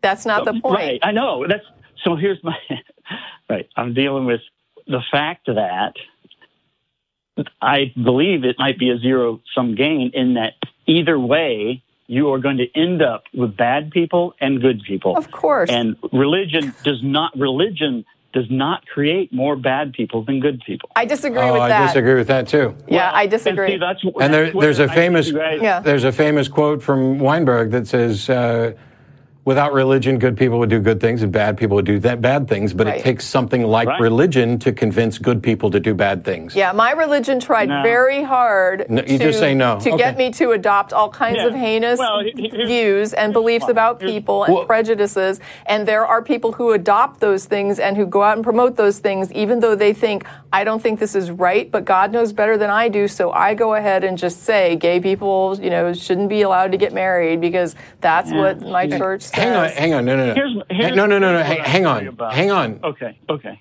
Yeah. When a kid comes to us and says that when he told his parents he was an atheist, they kicked him out of the house and we have to find him a new house. Do you think there's any strong likelihood that those parents would have kicked that kid out of their house if it weren't for the religious instruction they believed? Do you guys realize how rare that is? Do you realize in our mail how not rare that is? Do you know how in the secular community it's zero? Are you Yeah. telling me? Are you Zero. telling me that you have every? No, no, no. Listen. Are you telling me you have every case of every uh, a religious person that kicked their kids out because they said they were atheists, and you can compare that to all the parents that embraced that, and um, what you're hearing. Wait, you were No, asking no. you were asking about whether we believed religion could get people to do bad things, and Matt is giving you an example. Oh no, no, no, no, no! I agree. I agree. It does. That is religion motivating a parent to do something a parent should never do just because of what their child thinks. Is there any? Is What there I'm any? Saying, what I'm saying is, there's more positive. It doesn't matter. This is lying with statistics again. You can't go to the more. No. You, you have to do a comparison. That's what- But no, no, no, no, no, no, no, no, fucking no. What in secu- What in secular humanism could ever encourage people to do bad things? Uh, I don't know secular humanism, Then you should look. but uh, what I Because I, I find that there's nothing within secular humanism that can encourage people to do bad things. And yet I have yet to see a single religion that doesn't include encouragement for people to do bad things. Not one. let me. Yeah, yeah, and I, I get it. I get it. Um, let me ask you one more question, and then I'll let you go because I know you've got some other folks to talk to. Um, one of the things that I I look to in, in understanding human, uh, you know, progress and evolution is ways that we develop to, to um, understand each other. And one of the things that I think is profound that I haven't seen any other, uh, uh, you know, whether it's uh, atheist or um, religions, is talk about forgiveness in a sense. And I, I guess I was wondering what your thoughts are. Somebody emailed and asked me about this just the other day. Yeah, what, what- what's your thoughts around forgiveness and how it? There's absolutely nothing. There's nothing about forgiveness that is incompatible with secular humanism. It, secular humanism is, is based on the idea that we are in this world. We don't get to appeal to a God. We have to find a way to live cooperatively and to create a better, more productive society. If, in fact, it is shown, and I think it has been, that there are benefits to forgiveness. There are benefits to. If I forgive someone, I no longer have a, maintain that that. Uh, that strife within my life, it benefits me. It can potentially benefit that person. We know this to be the case, and so there's encouragement for forgiveness in secular humanism. Yeah, well, how about on a more extreme scale of forgiveness? What about on an extreme scale? I, I don't. I don't. I didn't even Well, give it. well- I didn't even give a scale. Right. I just said that. For, I said I'm fine with forgiveness, and so is secular humanism. And then you want to say, what about on an extreme scale? Well, No, like, my like what? question was more about how how it came about. How How, how, how what came about? I When- tell you exactly how forgiveness comes about. I forgive you. Yeah, That's it. that makes no sense because you don't. What is forgiveness? That is, when I say that I forgive you, that means I am no longer going to hold your action against you, and I'm not going to bottle up in me to where it affects my life. That's what Forgiveness forgiveness is a pragmatic action in a social group. If we all decided that every time uh, revenge is a, is a very detrimental action in a social group. There are small social Yep. groups where there are actually like family revenge cycles going on where they kill almost every Yeah. member of every family. Revenge is not a good idea and forgiveness is kind of a requirement if you're going to have a social group otherwise eventually everyone's going to leave because you're going to have a problem with someone and not forgive them and then not cooperate with them and everyone walks away. So you have What if and- murder? How about murder? Oh my gosh. what difference does it make? Well, no, no. Let's look at a, a particular case where uh, my wife is murdered Right. by another person. Sure. Do you think it's it makes the most it makes pragmatic sense to let that criminal to forgive that criminal and let them go on with their life? Who Uh, says let them go on with their life? You're talking about forgiveness, which is simply not holding, you know, a grudge against them for what they did. It doesn't mean that you ignore what they did. It's not mean doesn't mean we're you know we're not going to lock up somebody who's What are you dangerous or about? or in, engage in Well, act. no, no, no. I'm talking about what forgiveness really is, which is it's more than just um, um, not having a grudge. If you're saying that forgiveness is taking people who are a demonstrated like threat with a high potential for recidivism and just letting them out in the general population, that would be a hideous course not. thing. Okay, well then I don't understand what Yeah. you're saying. When you start talking about what forgiveness really is, I already talked about forgiveness and gave you an example. Is my is my understanding of forgiveness wrong? Yeah. Okay, what is forgiveness then? Forgiveness. Well, I mean, it. I don't think we can go into it in a Oh well, then goodbye. short Yeah. time. Then goodbye. No, I'm just telling I, you. you don't get to tell me. You don't get to. You don't get to. Uh, you don't get to pretend. Uh, Okay, that okay, that okay, okay. we didn't answer your question and that we got it wrong. You either tell us what we're wrong about on the forgiveness, or I'm done. Yeah, and we need to move on to some other calls, so we're going to let you go. But thanks for calling, Brian. All right. Okay. Okay, so Oh, did we get the calls back? There we did. There, were- I was afraid we lost him. They told me it looked fine on their end. So as far as I know, then this would be Sam in New York. Sam, you're on with Tracie and Matt. Oh, hi. How are you, Tracie? Good. How are you? Good. I'm great, thank you. Just wanted to um, basically say that for the last few months, actually, beginning of this year, I've been on a constant diet of your show. I've been watching it for a few years, but now I've been constantly watching it. I was born in Kashmir in India, a very deeply uh, religious uh, city.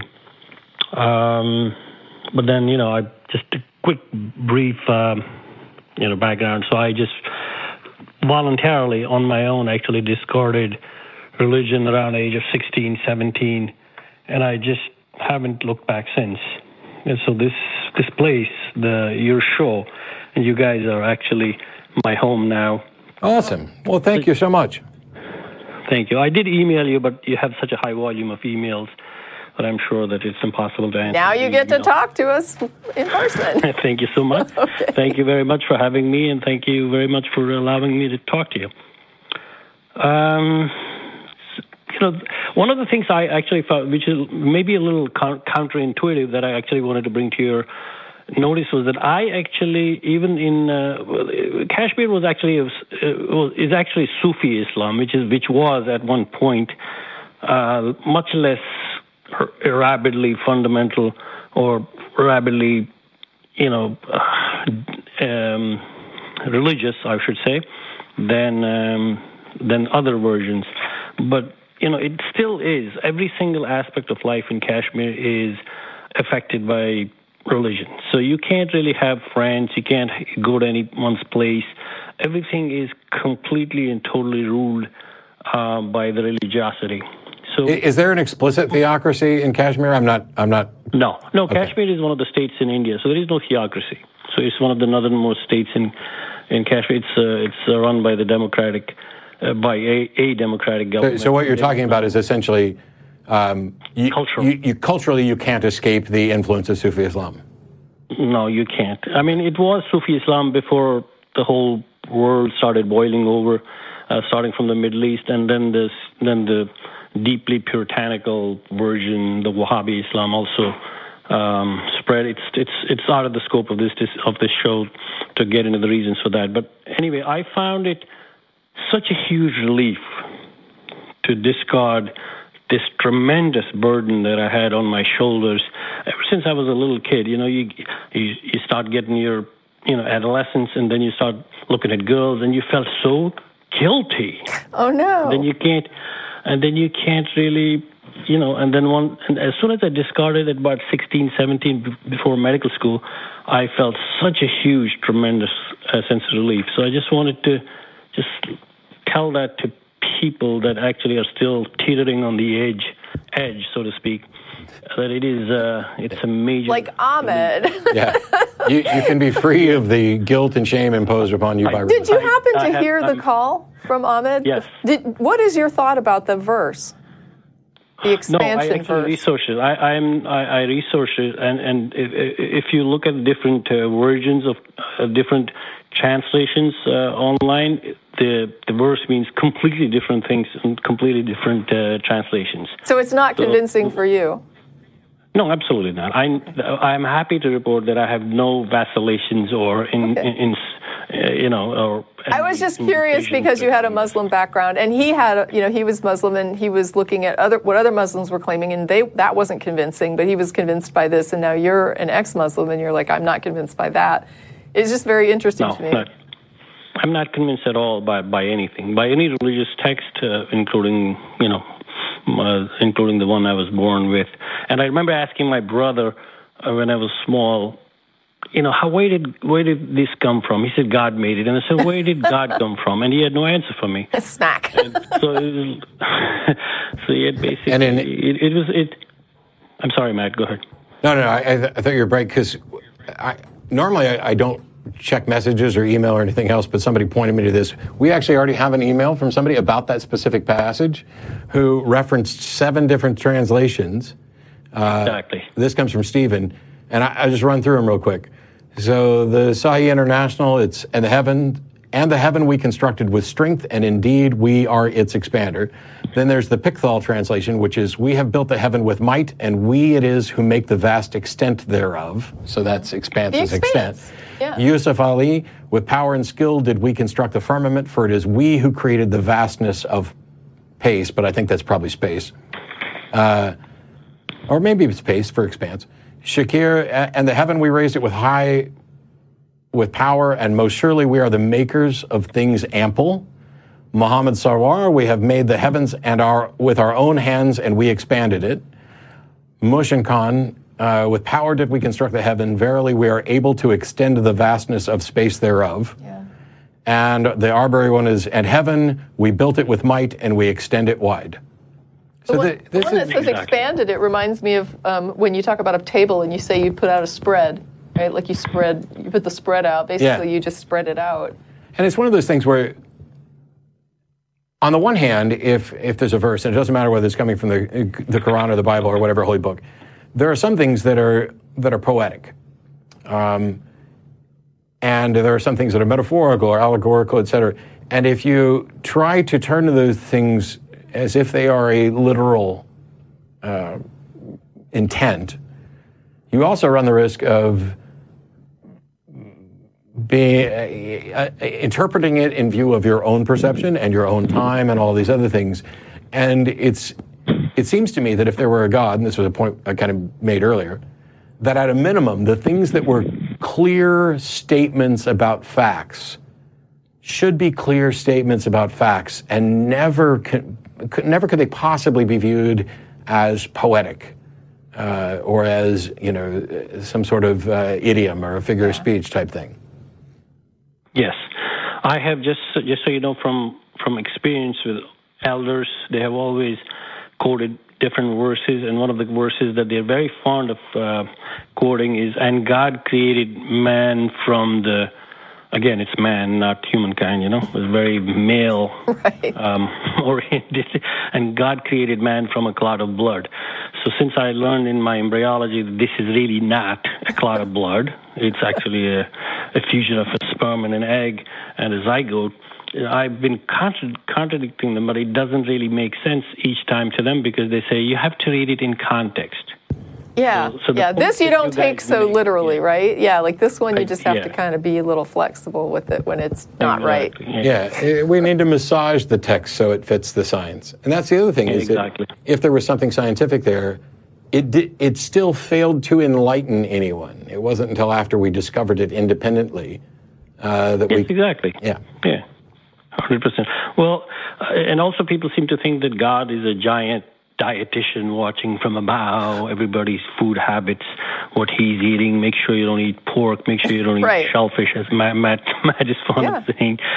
Uh, the question I had actually, one of the reasons was sometimes I look at the, the more than seven billion people in this uh, in this on this planet Earth, and I and I get a sense of despair how can we reach? And there are people, Christians, Muslims, you know, and Jewish people, Hindus, that are procreating like crazy, and are and are creating a whole new slew of people, uh, younger minds, that they are committing thought crimes with at the since the time of their birth and doing stuff and putting stuff in their brains and telling them how to think and I have a very, very good friend, and I'm I'm sorry to say this, is that I have kind of gone off him because he has four lovely kids, and completely brainwashing them from from the moment they were born.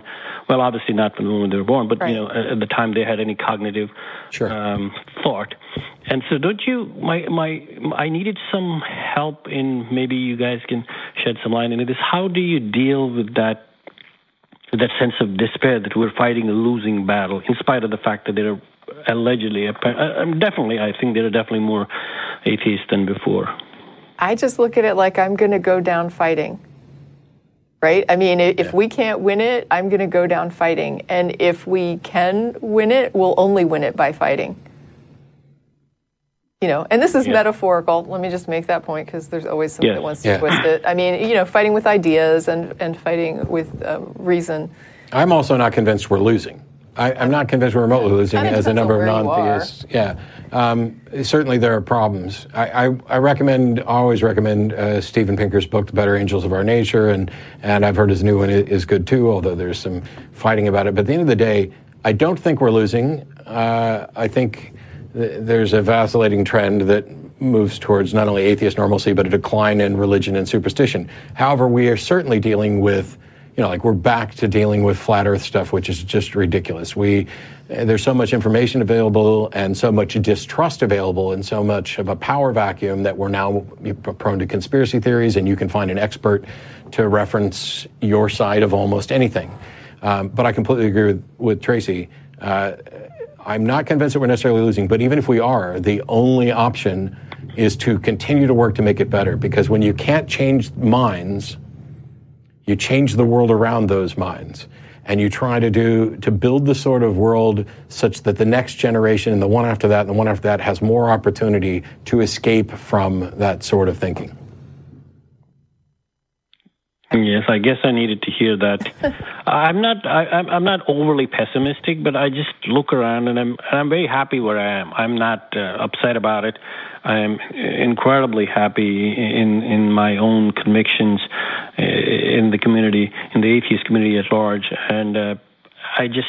I guess I just needed to hear that. I, I would also say that I have um, I have some family connections who uh, were involved in a- religion that is sometimes looked at as fringe among Christians, and they were doing sort of this thing with raising the children in it and whatnot. And it turned out that one of them had a child that grew up and she decided to become skeptical, and now she has deconverted most of her family. Oh, good. So yeah. I, I do I do agree with you. I, I think I, frustrating is probably the word that I would use. And it was frustrating Yes. when I found my way out of religion to realize that not only had it taken me so long, but that I found myself now in a world where something that was obviously flawed was believed by so many, and it was so robust that it was very difficult. Uh, it's it- you know. It's very, very rare we're going to end up having a conversation that's going to change somebody's mind in you know however long the call is Yeah. but it is about that keeping an eye on the goal and to realize that the frustration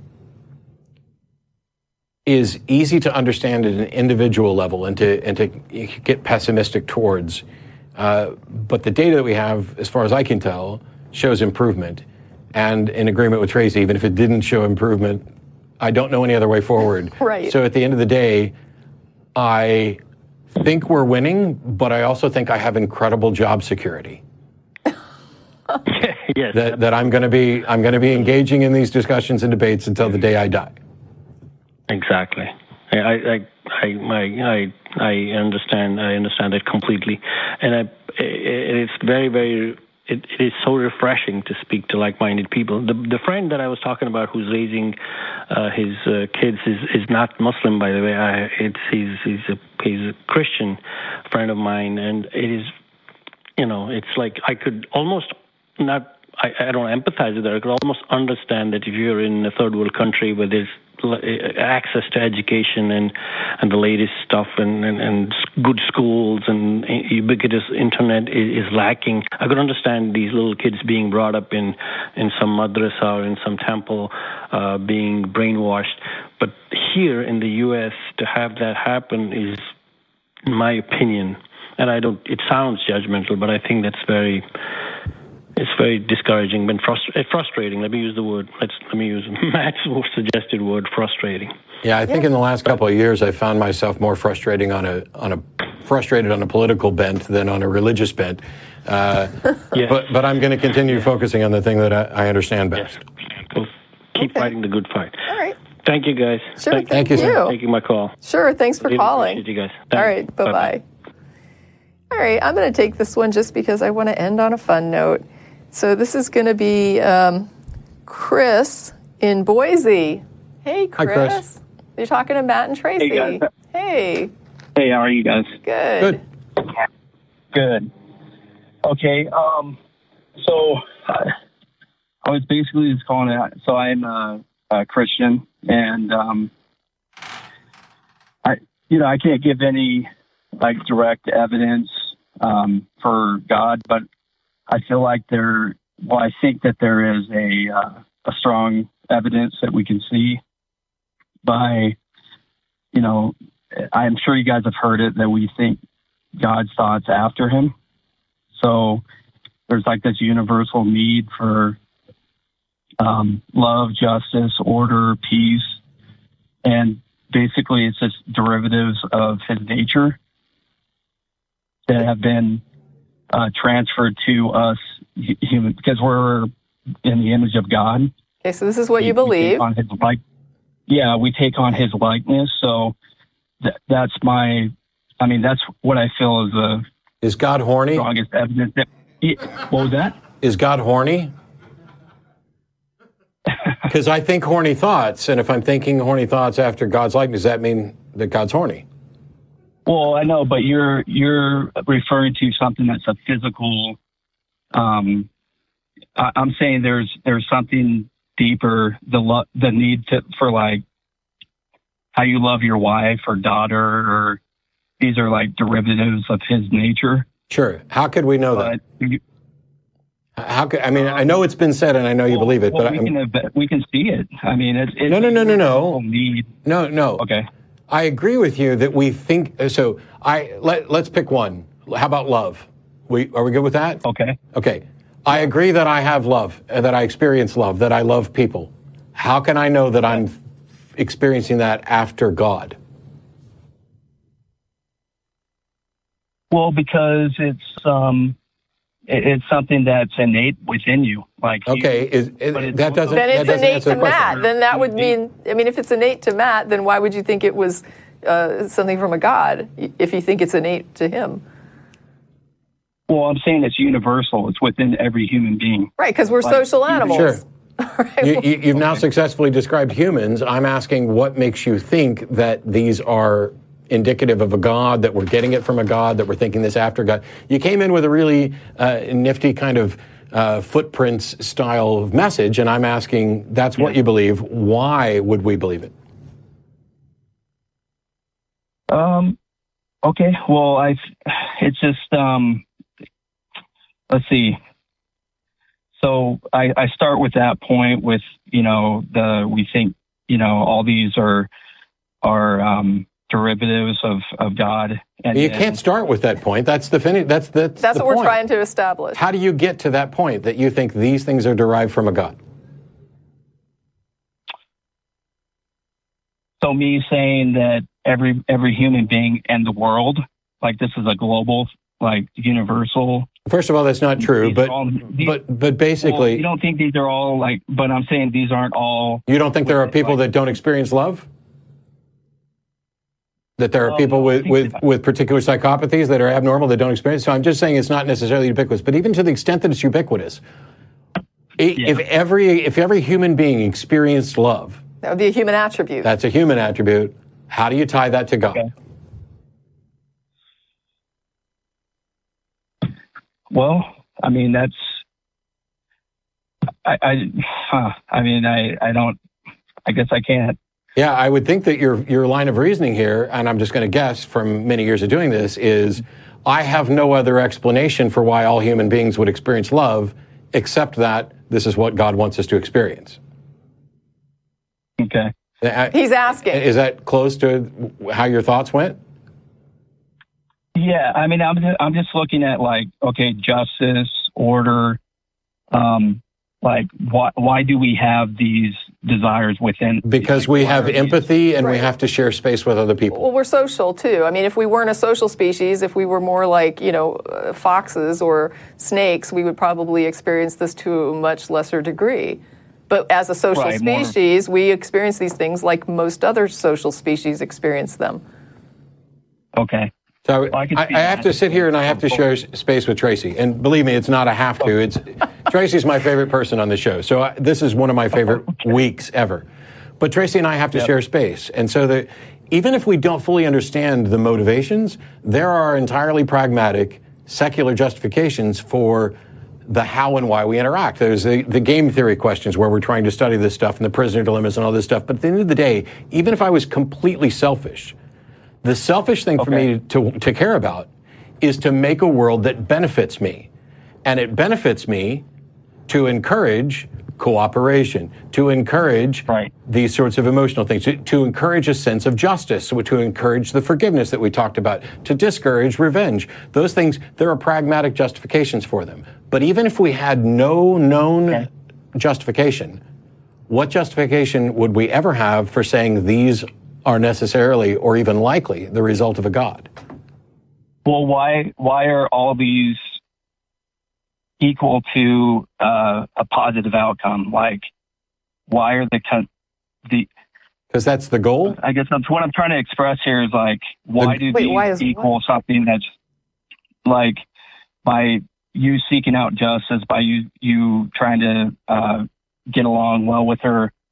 Yeah, Well, I guess I mean, that's the goal. Well, what he's explaining is that number one, even like- even if he wasn't motivated, it would be self-serving, right? Like it's still self-serving, even if he doesn't want to do it. He sees the benefit to doing it. right? But what I'm Well, saying, we're explaining we're, we're talking about something within like so if the world has certain like it's like a video game like you know there's there's certain um, variables and why do the just like seeking justice love they they equal to like a positive outcome does that make sense it's just about. I I, mean, don't what you're calling a positive outcome is surviving and thriving.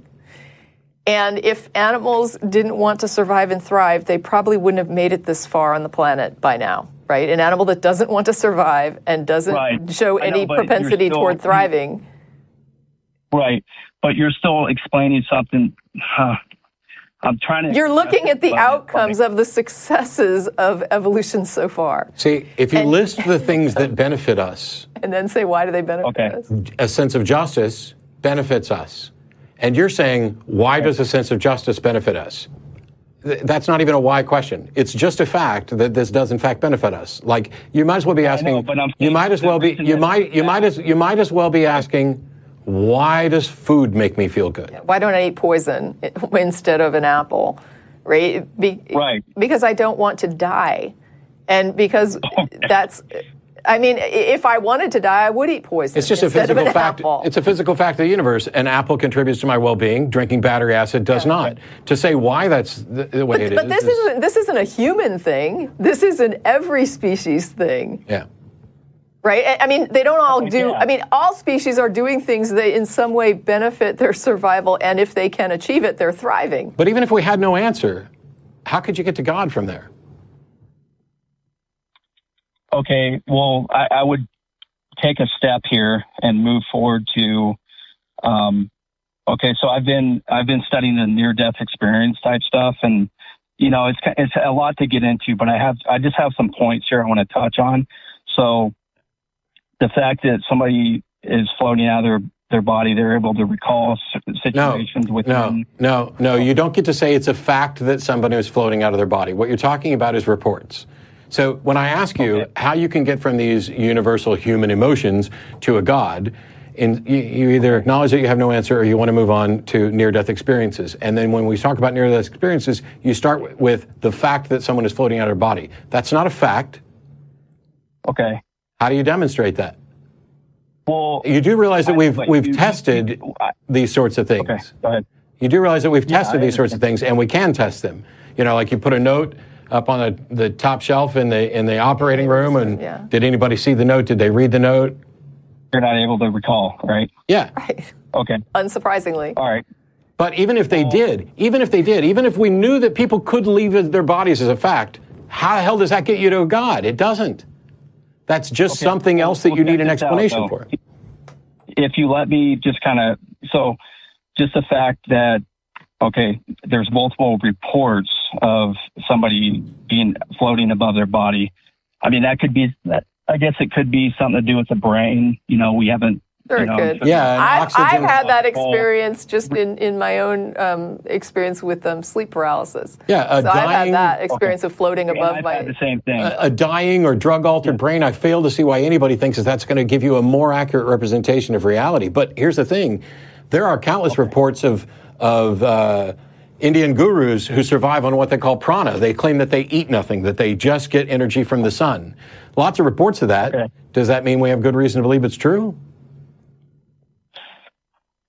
well i mean i'm just saying like it point so the fact that there's floating you know somebody can see their body they're calm and then there's a light that they encounter it it kind of um you know and then you you kind of go to the mount of transfiguration where where christ Oh my gosh. showed his You realize that not all these stories are remotely the same, right? And that these stories are being created by humans yeah, who already have these ideas. You might as well be saying that the propensity for people to describe an alien abduction as a an almond-headed, almond-eyed creature is evidence that those are the aliens that are actually doing the abduction, instead of saying that these stories started after 2001: A Space Odyssey and after these sorts, after the, what people's notion of an alien changed to. Aliens used to be monsters and robots, and then they became kind of a norm, and that became the narrative for everybody. If you've been raised with religious ideology and the notion that you have a soul, and you go through this experience of nearly dying, and your brain is starved of oxygen, and then when you recover, you have to figure out what happened when you were seemingly out of it. Is it more likely that a brain invents a story that's consistent with their religious beliefs, or that those religious beliefs are true? well i mean it's just it's something you have to investigate you know before you It's also really easy because people with the same religious beliefs don't even necessarily have the same experience. Right, but I, they typically like I've not heard of anybody. They usually encounter beings like uh, human form. They don't see like an animal come to them, or you know, like a. I know, heard a panel on near death Oh, experiences where one woman just had the experience of like flying over a landscape. She didn't have beings. Right. Well, I'm just. I mean, that could be something that just, you know, is. But the fact that there's a consciousness and they're able to recall. Well, you it- th- now wait, you were it- it assuming they recall it, right? This is, this is what they're saying they remember after they Right. wake up. Now, we don't know. We don't know that their memory at this point of what actually did or didn't go on while they were unconscious is accurate, correct? But we do know that memory is malleable and flawed, and we invent fictions all the time. We lie to ourselves all the time about what we experience and what we remember. It happens all the time. No, I mean, uh, yeah, I, I've been studying it a little bit, and there have been some some reports that are kind of like off from what is typically reported. It doesn't matter. It wouldn't matter if everybody reported the exact same thing. If every human being who had nearly died and been resuscitated reported almost word for word the exact same thing. I floated up out of my body. A bunch of naked pixies surrounded my head and told me that I was bound for a wonderful place, and then you drew me back here. Does that mean we have good reason to believe that they were actually bound for a wonderful place? Well, I mean, what else is going to convince you that? I mean, Evidence, evidence that is good? okay. I mean, So you're saying you're saying if everybody on this planet died and they reported the same exact thing that we were talking about, floating, the naked pixies or whatever. yes. You, you know I why? wouldn't think that there was. Why is that? Because it's not telling me about what is with respect to Pixies in another universe.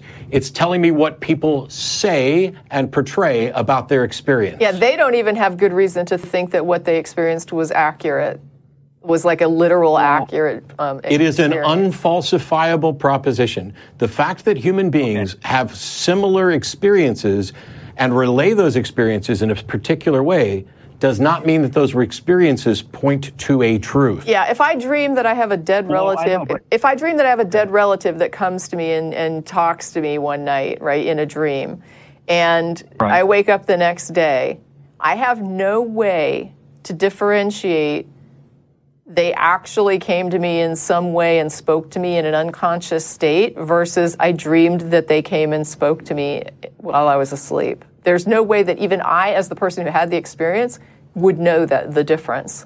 And there's certainly no way that I, as someone who didn't have the experience, could do it. So I certainly oh, couldn't believe, based on Tracie's Yeah, report. I wouldn't even be able to believe it. Like I would have to say, I don't this, know. This would be my defense for near death. So if if it lines up with what how so the fact that they come across a light, um, they have a sense of love and peace, which I feel are is God's nature. Okay. How do you know that? Um, well, the Bible says that you know. Why should we care or believe what the Bible says? Why, why should we care or believe what the Bible says? Well, you you just said like well. You were just asking a question. I'm trying to like respond by It- saying No, no, no. Here's the problem. You completely missed the 2001 analogy. The fact that people have experiences that are consistent with the Bible is irrelevant if they understood what the Bible was saying. If they had exposure to what the Bible says, it's, it's trivial that they would have experiences or report experiences that were consistent with the Bible. Just like if they are aware of how culture has changed with regard to aliens because of 2001, uh, or, or sorry, Close Encounters of the Third Kind is probably what I should have said. Close Encounters would be the one that, that fundamentally changed this. Um, what you're doing is saying, yeah, but all these people are reporting these same types of aliens. And I'm asking you, okay, but you don't have any reason to think that those alien experiences are accurate just because they're consistent. And then you're saying, yes, but they're also consistent with Close Encounters of the Third Kind. Which all these people saw. Yeah. okay. I mean, I, I was just It corrupts your subject just- pool. Well, well, well, what I'm trying to do is, from the majority of these um, experiences that, that these people experience, I feel line up with with God. Yeah, and, And the majority of alien reveals experiences line up with Close Encounters of the Third Kind. Well, I know, but God revealed Himself through Christ, and that Okay. And Close you know, Encounters reveals itself through a film that was produced. But, I mean, but, but also saying God reveals himself through Christ is absurd. There is, there is no Christ. There is nobody for you to talk to. And, and by the way, in the same way that Tracie's dead grandmother can't reveal herself through Tracie to me, God can't reveal himself through another person to you. But you're also making mountains of assumptions when you say God reveals himself through Christ, because you're starting with the belief that the Bible is true and accurate and it's a representation of what God thinks and what God wants and this Jesus story and all this other stuff. You are biasing all of your thoughts by beginning with the conclusion that you have a narrative that's believable. And the question is, why should anybody believe that narrative? Okay. Well, um, you know, with my starting, um, you know, how you're saying the the footprints, you know, we're thinking God's thoughts after them. You know, love, just, peace, order. All these are kind of derivatives of His nature that have been passed to us. And you said So is vengeance well, and anger? species. yeah, I mean, of course, those are also. I mean, it's amazing that God is really too. like people. Right? Like, I mean, isn't it Yeah. not it Well, I mean, possible that kind of- people are just attributing their is- natures to God? Isn't Um, it possible that people are making up gods that just happen to be a lot like themselves? And, and, and you even just- before you answer, anger. before you Go answer, because you're adopting a Christian model, do you think that all those other religions, people invented gods that were just like them? Or do, are all those other gods real too? Well, I think there's uh, stronger evidence for Christ because, you know, this. Is That doesn't more- remotely come well, close to answering the question about whether or not you think all those other people made up gods that were like them. Okay. That doesn't remotely come Well, close to answering the question well, you either. think- well, you think about Allah is and this doesn't re- come remotely. Can you answer the question? okay. Well, maybe I'm not un- understanding the question. Do you think that all of the uh, gods that you don't believe in were invented fictions of people creating a god? we talking like Zeus, Thor? Holy crap! All of them. How many do you not believe in? How? What? You, I, I apologize. Let me backtrack. Okay. because I've made this question as simple as possible, but your religious beliefs, oh, your oh, religious beliefs are preventing you from answering honestly because you're afraid that there's some trap that's going to expose a flaw in your thinking. That's what's going on right Okay. now. You believe in Jesus. You believe in the biblical Jesus, right? Yes. You don't believe in other gods. You don't believe in, in the God of uh, Islam or the gods of Hinduism or the gods of uh, any of the other religions ever. You don't believe in any of those, right? Certain mythological, yes, gods, but Allah, Jehovah, that's that is the God that I follow. He's saying those are the same God in his head. Yeah. Well, Okay. I'm saying like they're they're just interpreting their view of that same God in a different way, but it's Okay. You know, well, it- that will sidetrack into Okay, that'll sidetrack us into how do you know your way of interpretation is right? But Right. so let's just go with Zeus. okay. You think Zeus is an He's invented not- fiction? not real. Okay. Oh, you'll, you'll go further. You think he's just not real? Correct. Okay. If we know people can invent gods, and we know people have invented gods, or at least you are convinced that people invented gods, how is it that you exclude yours from being invented? Mm, I just, I mean, I think there's a stronger evidence for for Jesus Christ. I mean, he revealed himself. That's the difference. There we go. That's my answer. Okay. He- he- you realize that answer says himself. absolutely nothing because you say there's stronger evidence, but you didn't present any evidence. And then you say he revealed himself, which is absurd. Well, he came down. And How do you know that? for- How do you know that? I mean, okay. You Were you there? Take a step of faith. I I- wasn't there. Why would you take a step of faith? Is there any religion that I couldn't believe if I just took a step of faith? I just feel like there's stronger evidence because he, like, there's. Where's the evidence? What is the you evidence? you- okay, so you, you're telling me that you don't believe Jesus ever existed. I'm not convinced that that Je- I'm not convinced that Jesus existed. I'm also not convinced that he didn't exist. I'm I'm not I'm definitely not convinced that if Jesus existed that he was in fact divine. Okay. Well, I mean, I just feel like he. Okay, he came down. He died. He was. He came down and he died. for humanity. He came down and he died. Right. How do you know he came down? And where did he come down from? He came down. He came from heaven. How do you know that? He he's always existed. How do you know that? Go back to Genesis. How do you know uh, that? Genesis doesn't mention Jesus. And Genesis is irrelevant because you don't get to cite Genesis as if it's evidence for something. Okay. Genesis says a lot of I mean, things. th- that's my. Res- that's what I respond is. You know, he came down. You know, he I, died. I understand what Yeah. you believe. I'm asking why you believe it. Okay, so you're okay. The Bible is New Testament talks about that. I know you, what you're going to say is like, why should I have any reason to believe that that document is true? Correct. Why can't I think some other document like, you know, the Great Gatsby? No, whatever? no, no, no, no.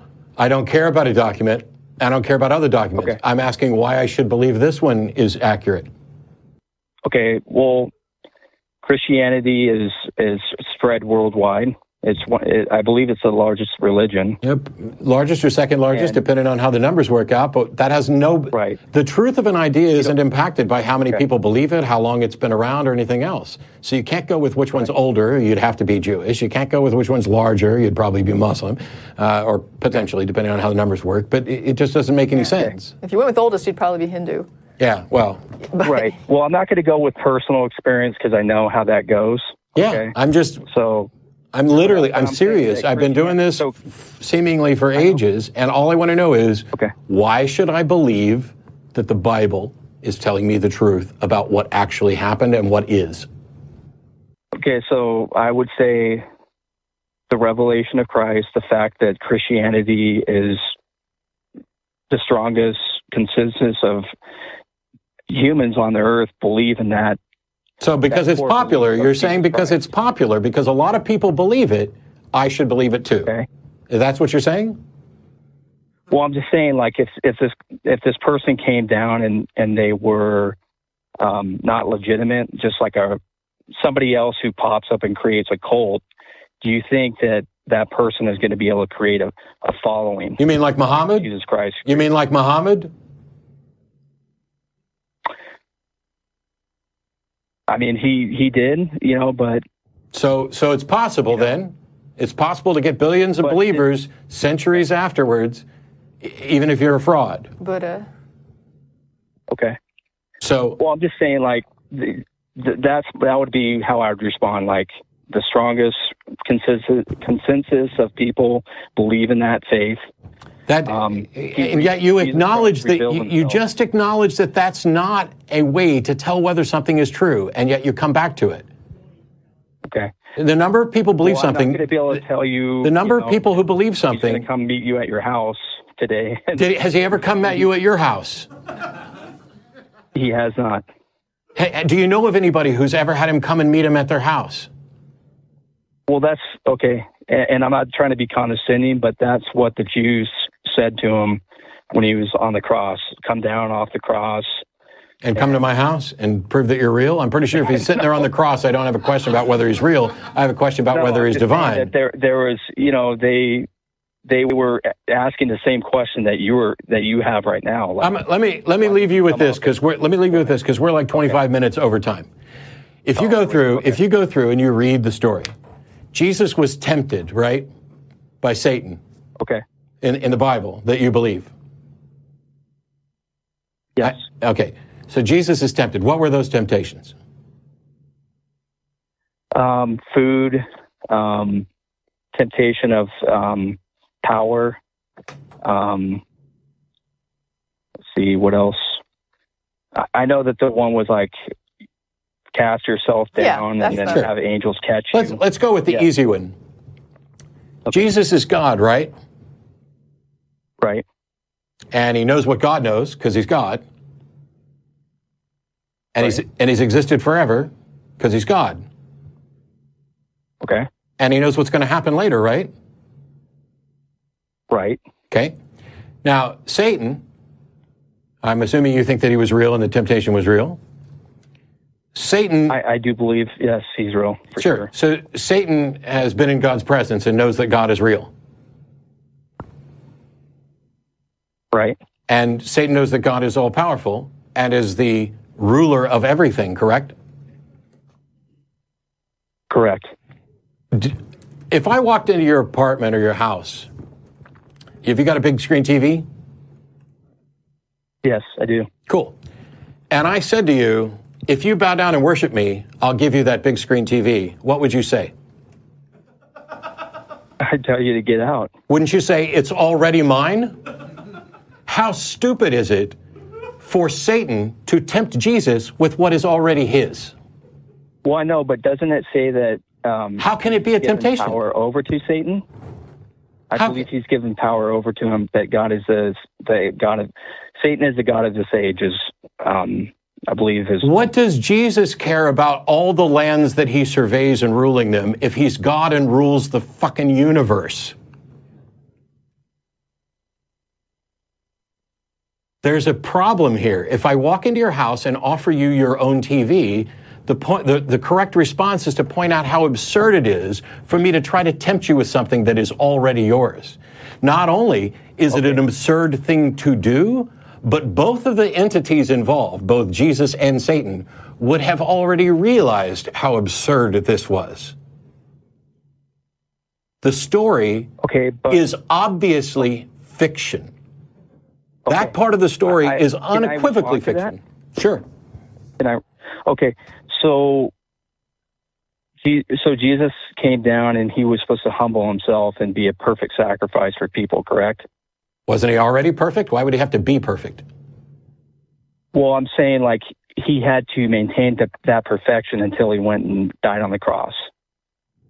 Okay. So a part of that, a part of that would be having to humble himself and, um, you know, be strong and fulfill his mission. How strong do you have? How strong do you have to be to turn down someone offering something that's already yours? I don't think that takes strength. Well, if you offer me the money that's in my wallet, it doesn't take strength for me to laugh. Right, but I think it was it was um, not only was he was he was humbling himself. I mean that he was setting like an example for human beings. Like Wouldn't wouldn't a better is example to be right like, what be the hell is wrong with you offering me the stuff I already own? I mean, right, yeah, the story is absurd. Think about it some more. But we're like way over time. We are. okay, guys, are, are you still on the air, or did you? We're on the air we're, until we're off. we're, still off the air. streaming. So Yeah. you're Oh, our gotcha, final call for the day. And thanks so much for the call. And uh, have a good one. I do want to just say one more time that we're having dinner here at the Free Thought Library on Koenig. So feel free to come down if you're interested in that. And also uh, want to mention again the Patreon site where you can go and get ad-free content and sometimes um, unique Patreon only, or patron only content, and then also maybe get your name in credits if you want to go ahead and donate. And you, like Matt said, you get the warm fuzzy of knowing that you support uh, the work that we're doing here if you find it something you want to support. And, And maybe instead of running 30 minutes over, we'll just stop and then do an I after wanna- show that I becomes wanna, a patron. I want to issue uh, one thing in my own defense here. That last caller did not stick to the topic that was listed. What was listed? The listed topic was that he was uh, disagreed with the burden of proof. Felt like it, that he should not have the burden of proof. That, and now I again I'm going. This is this is translated. From I think that's what he thought. giving it to me. It's he- just we didn't talk about Felt it. like it was a cop out because you know. And I'm thinking to myself when I got that, I, I really wanted to ask um, something along the lines of how is the fact that you don't have evidence the other person's problem yeah. right? Like explaining that you can't demonstrate it, that you don't have the evidence. Um, how does that then make make me wrong for pointing that out? So, but it didn't happen. So it's just a fantasy in my mind. And thank you to the audience and to the crew and to my special co-host, Yay. Mr. Dillahunty, and thank you to our callers and everyone.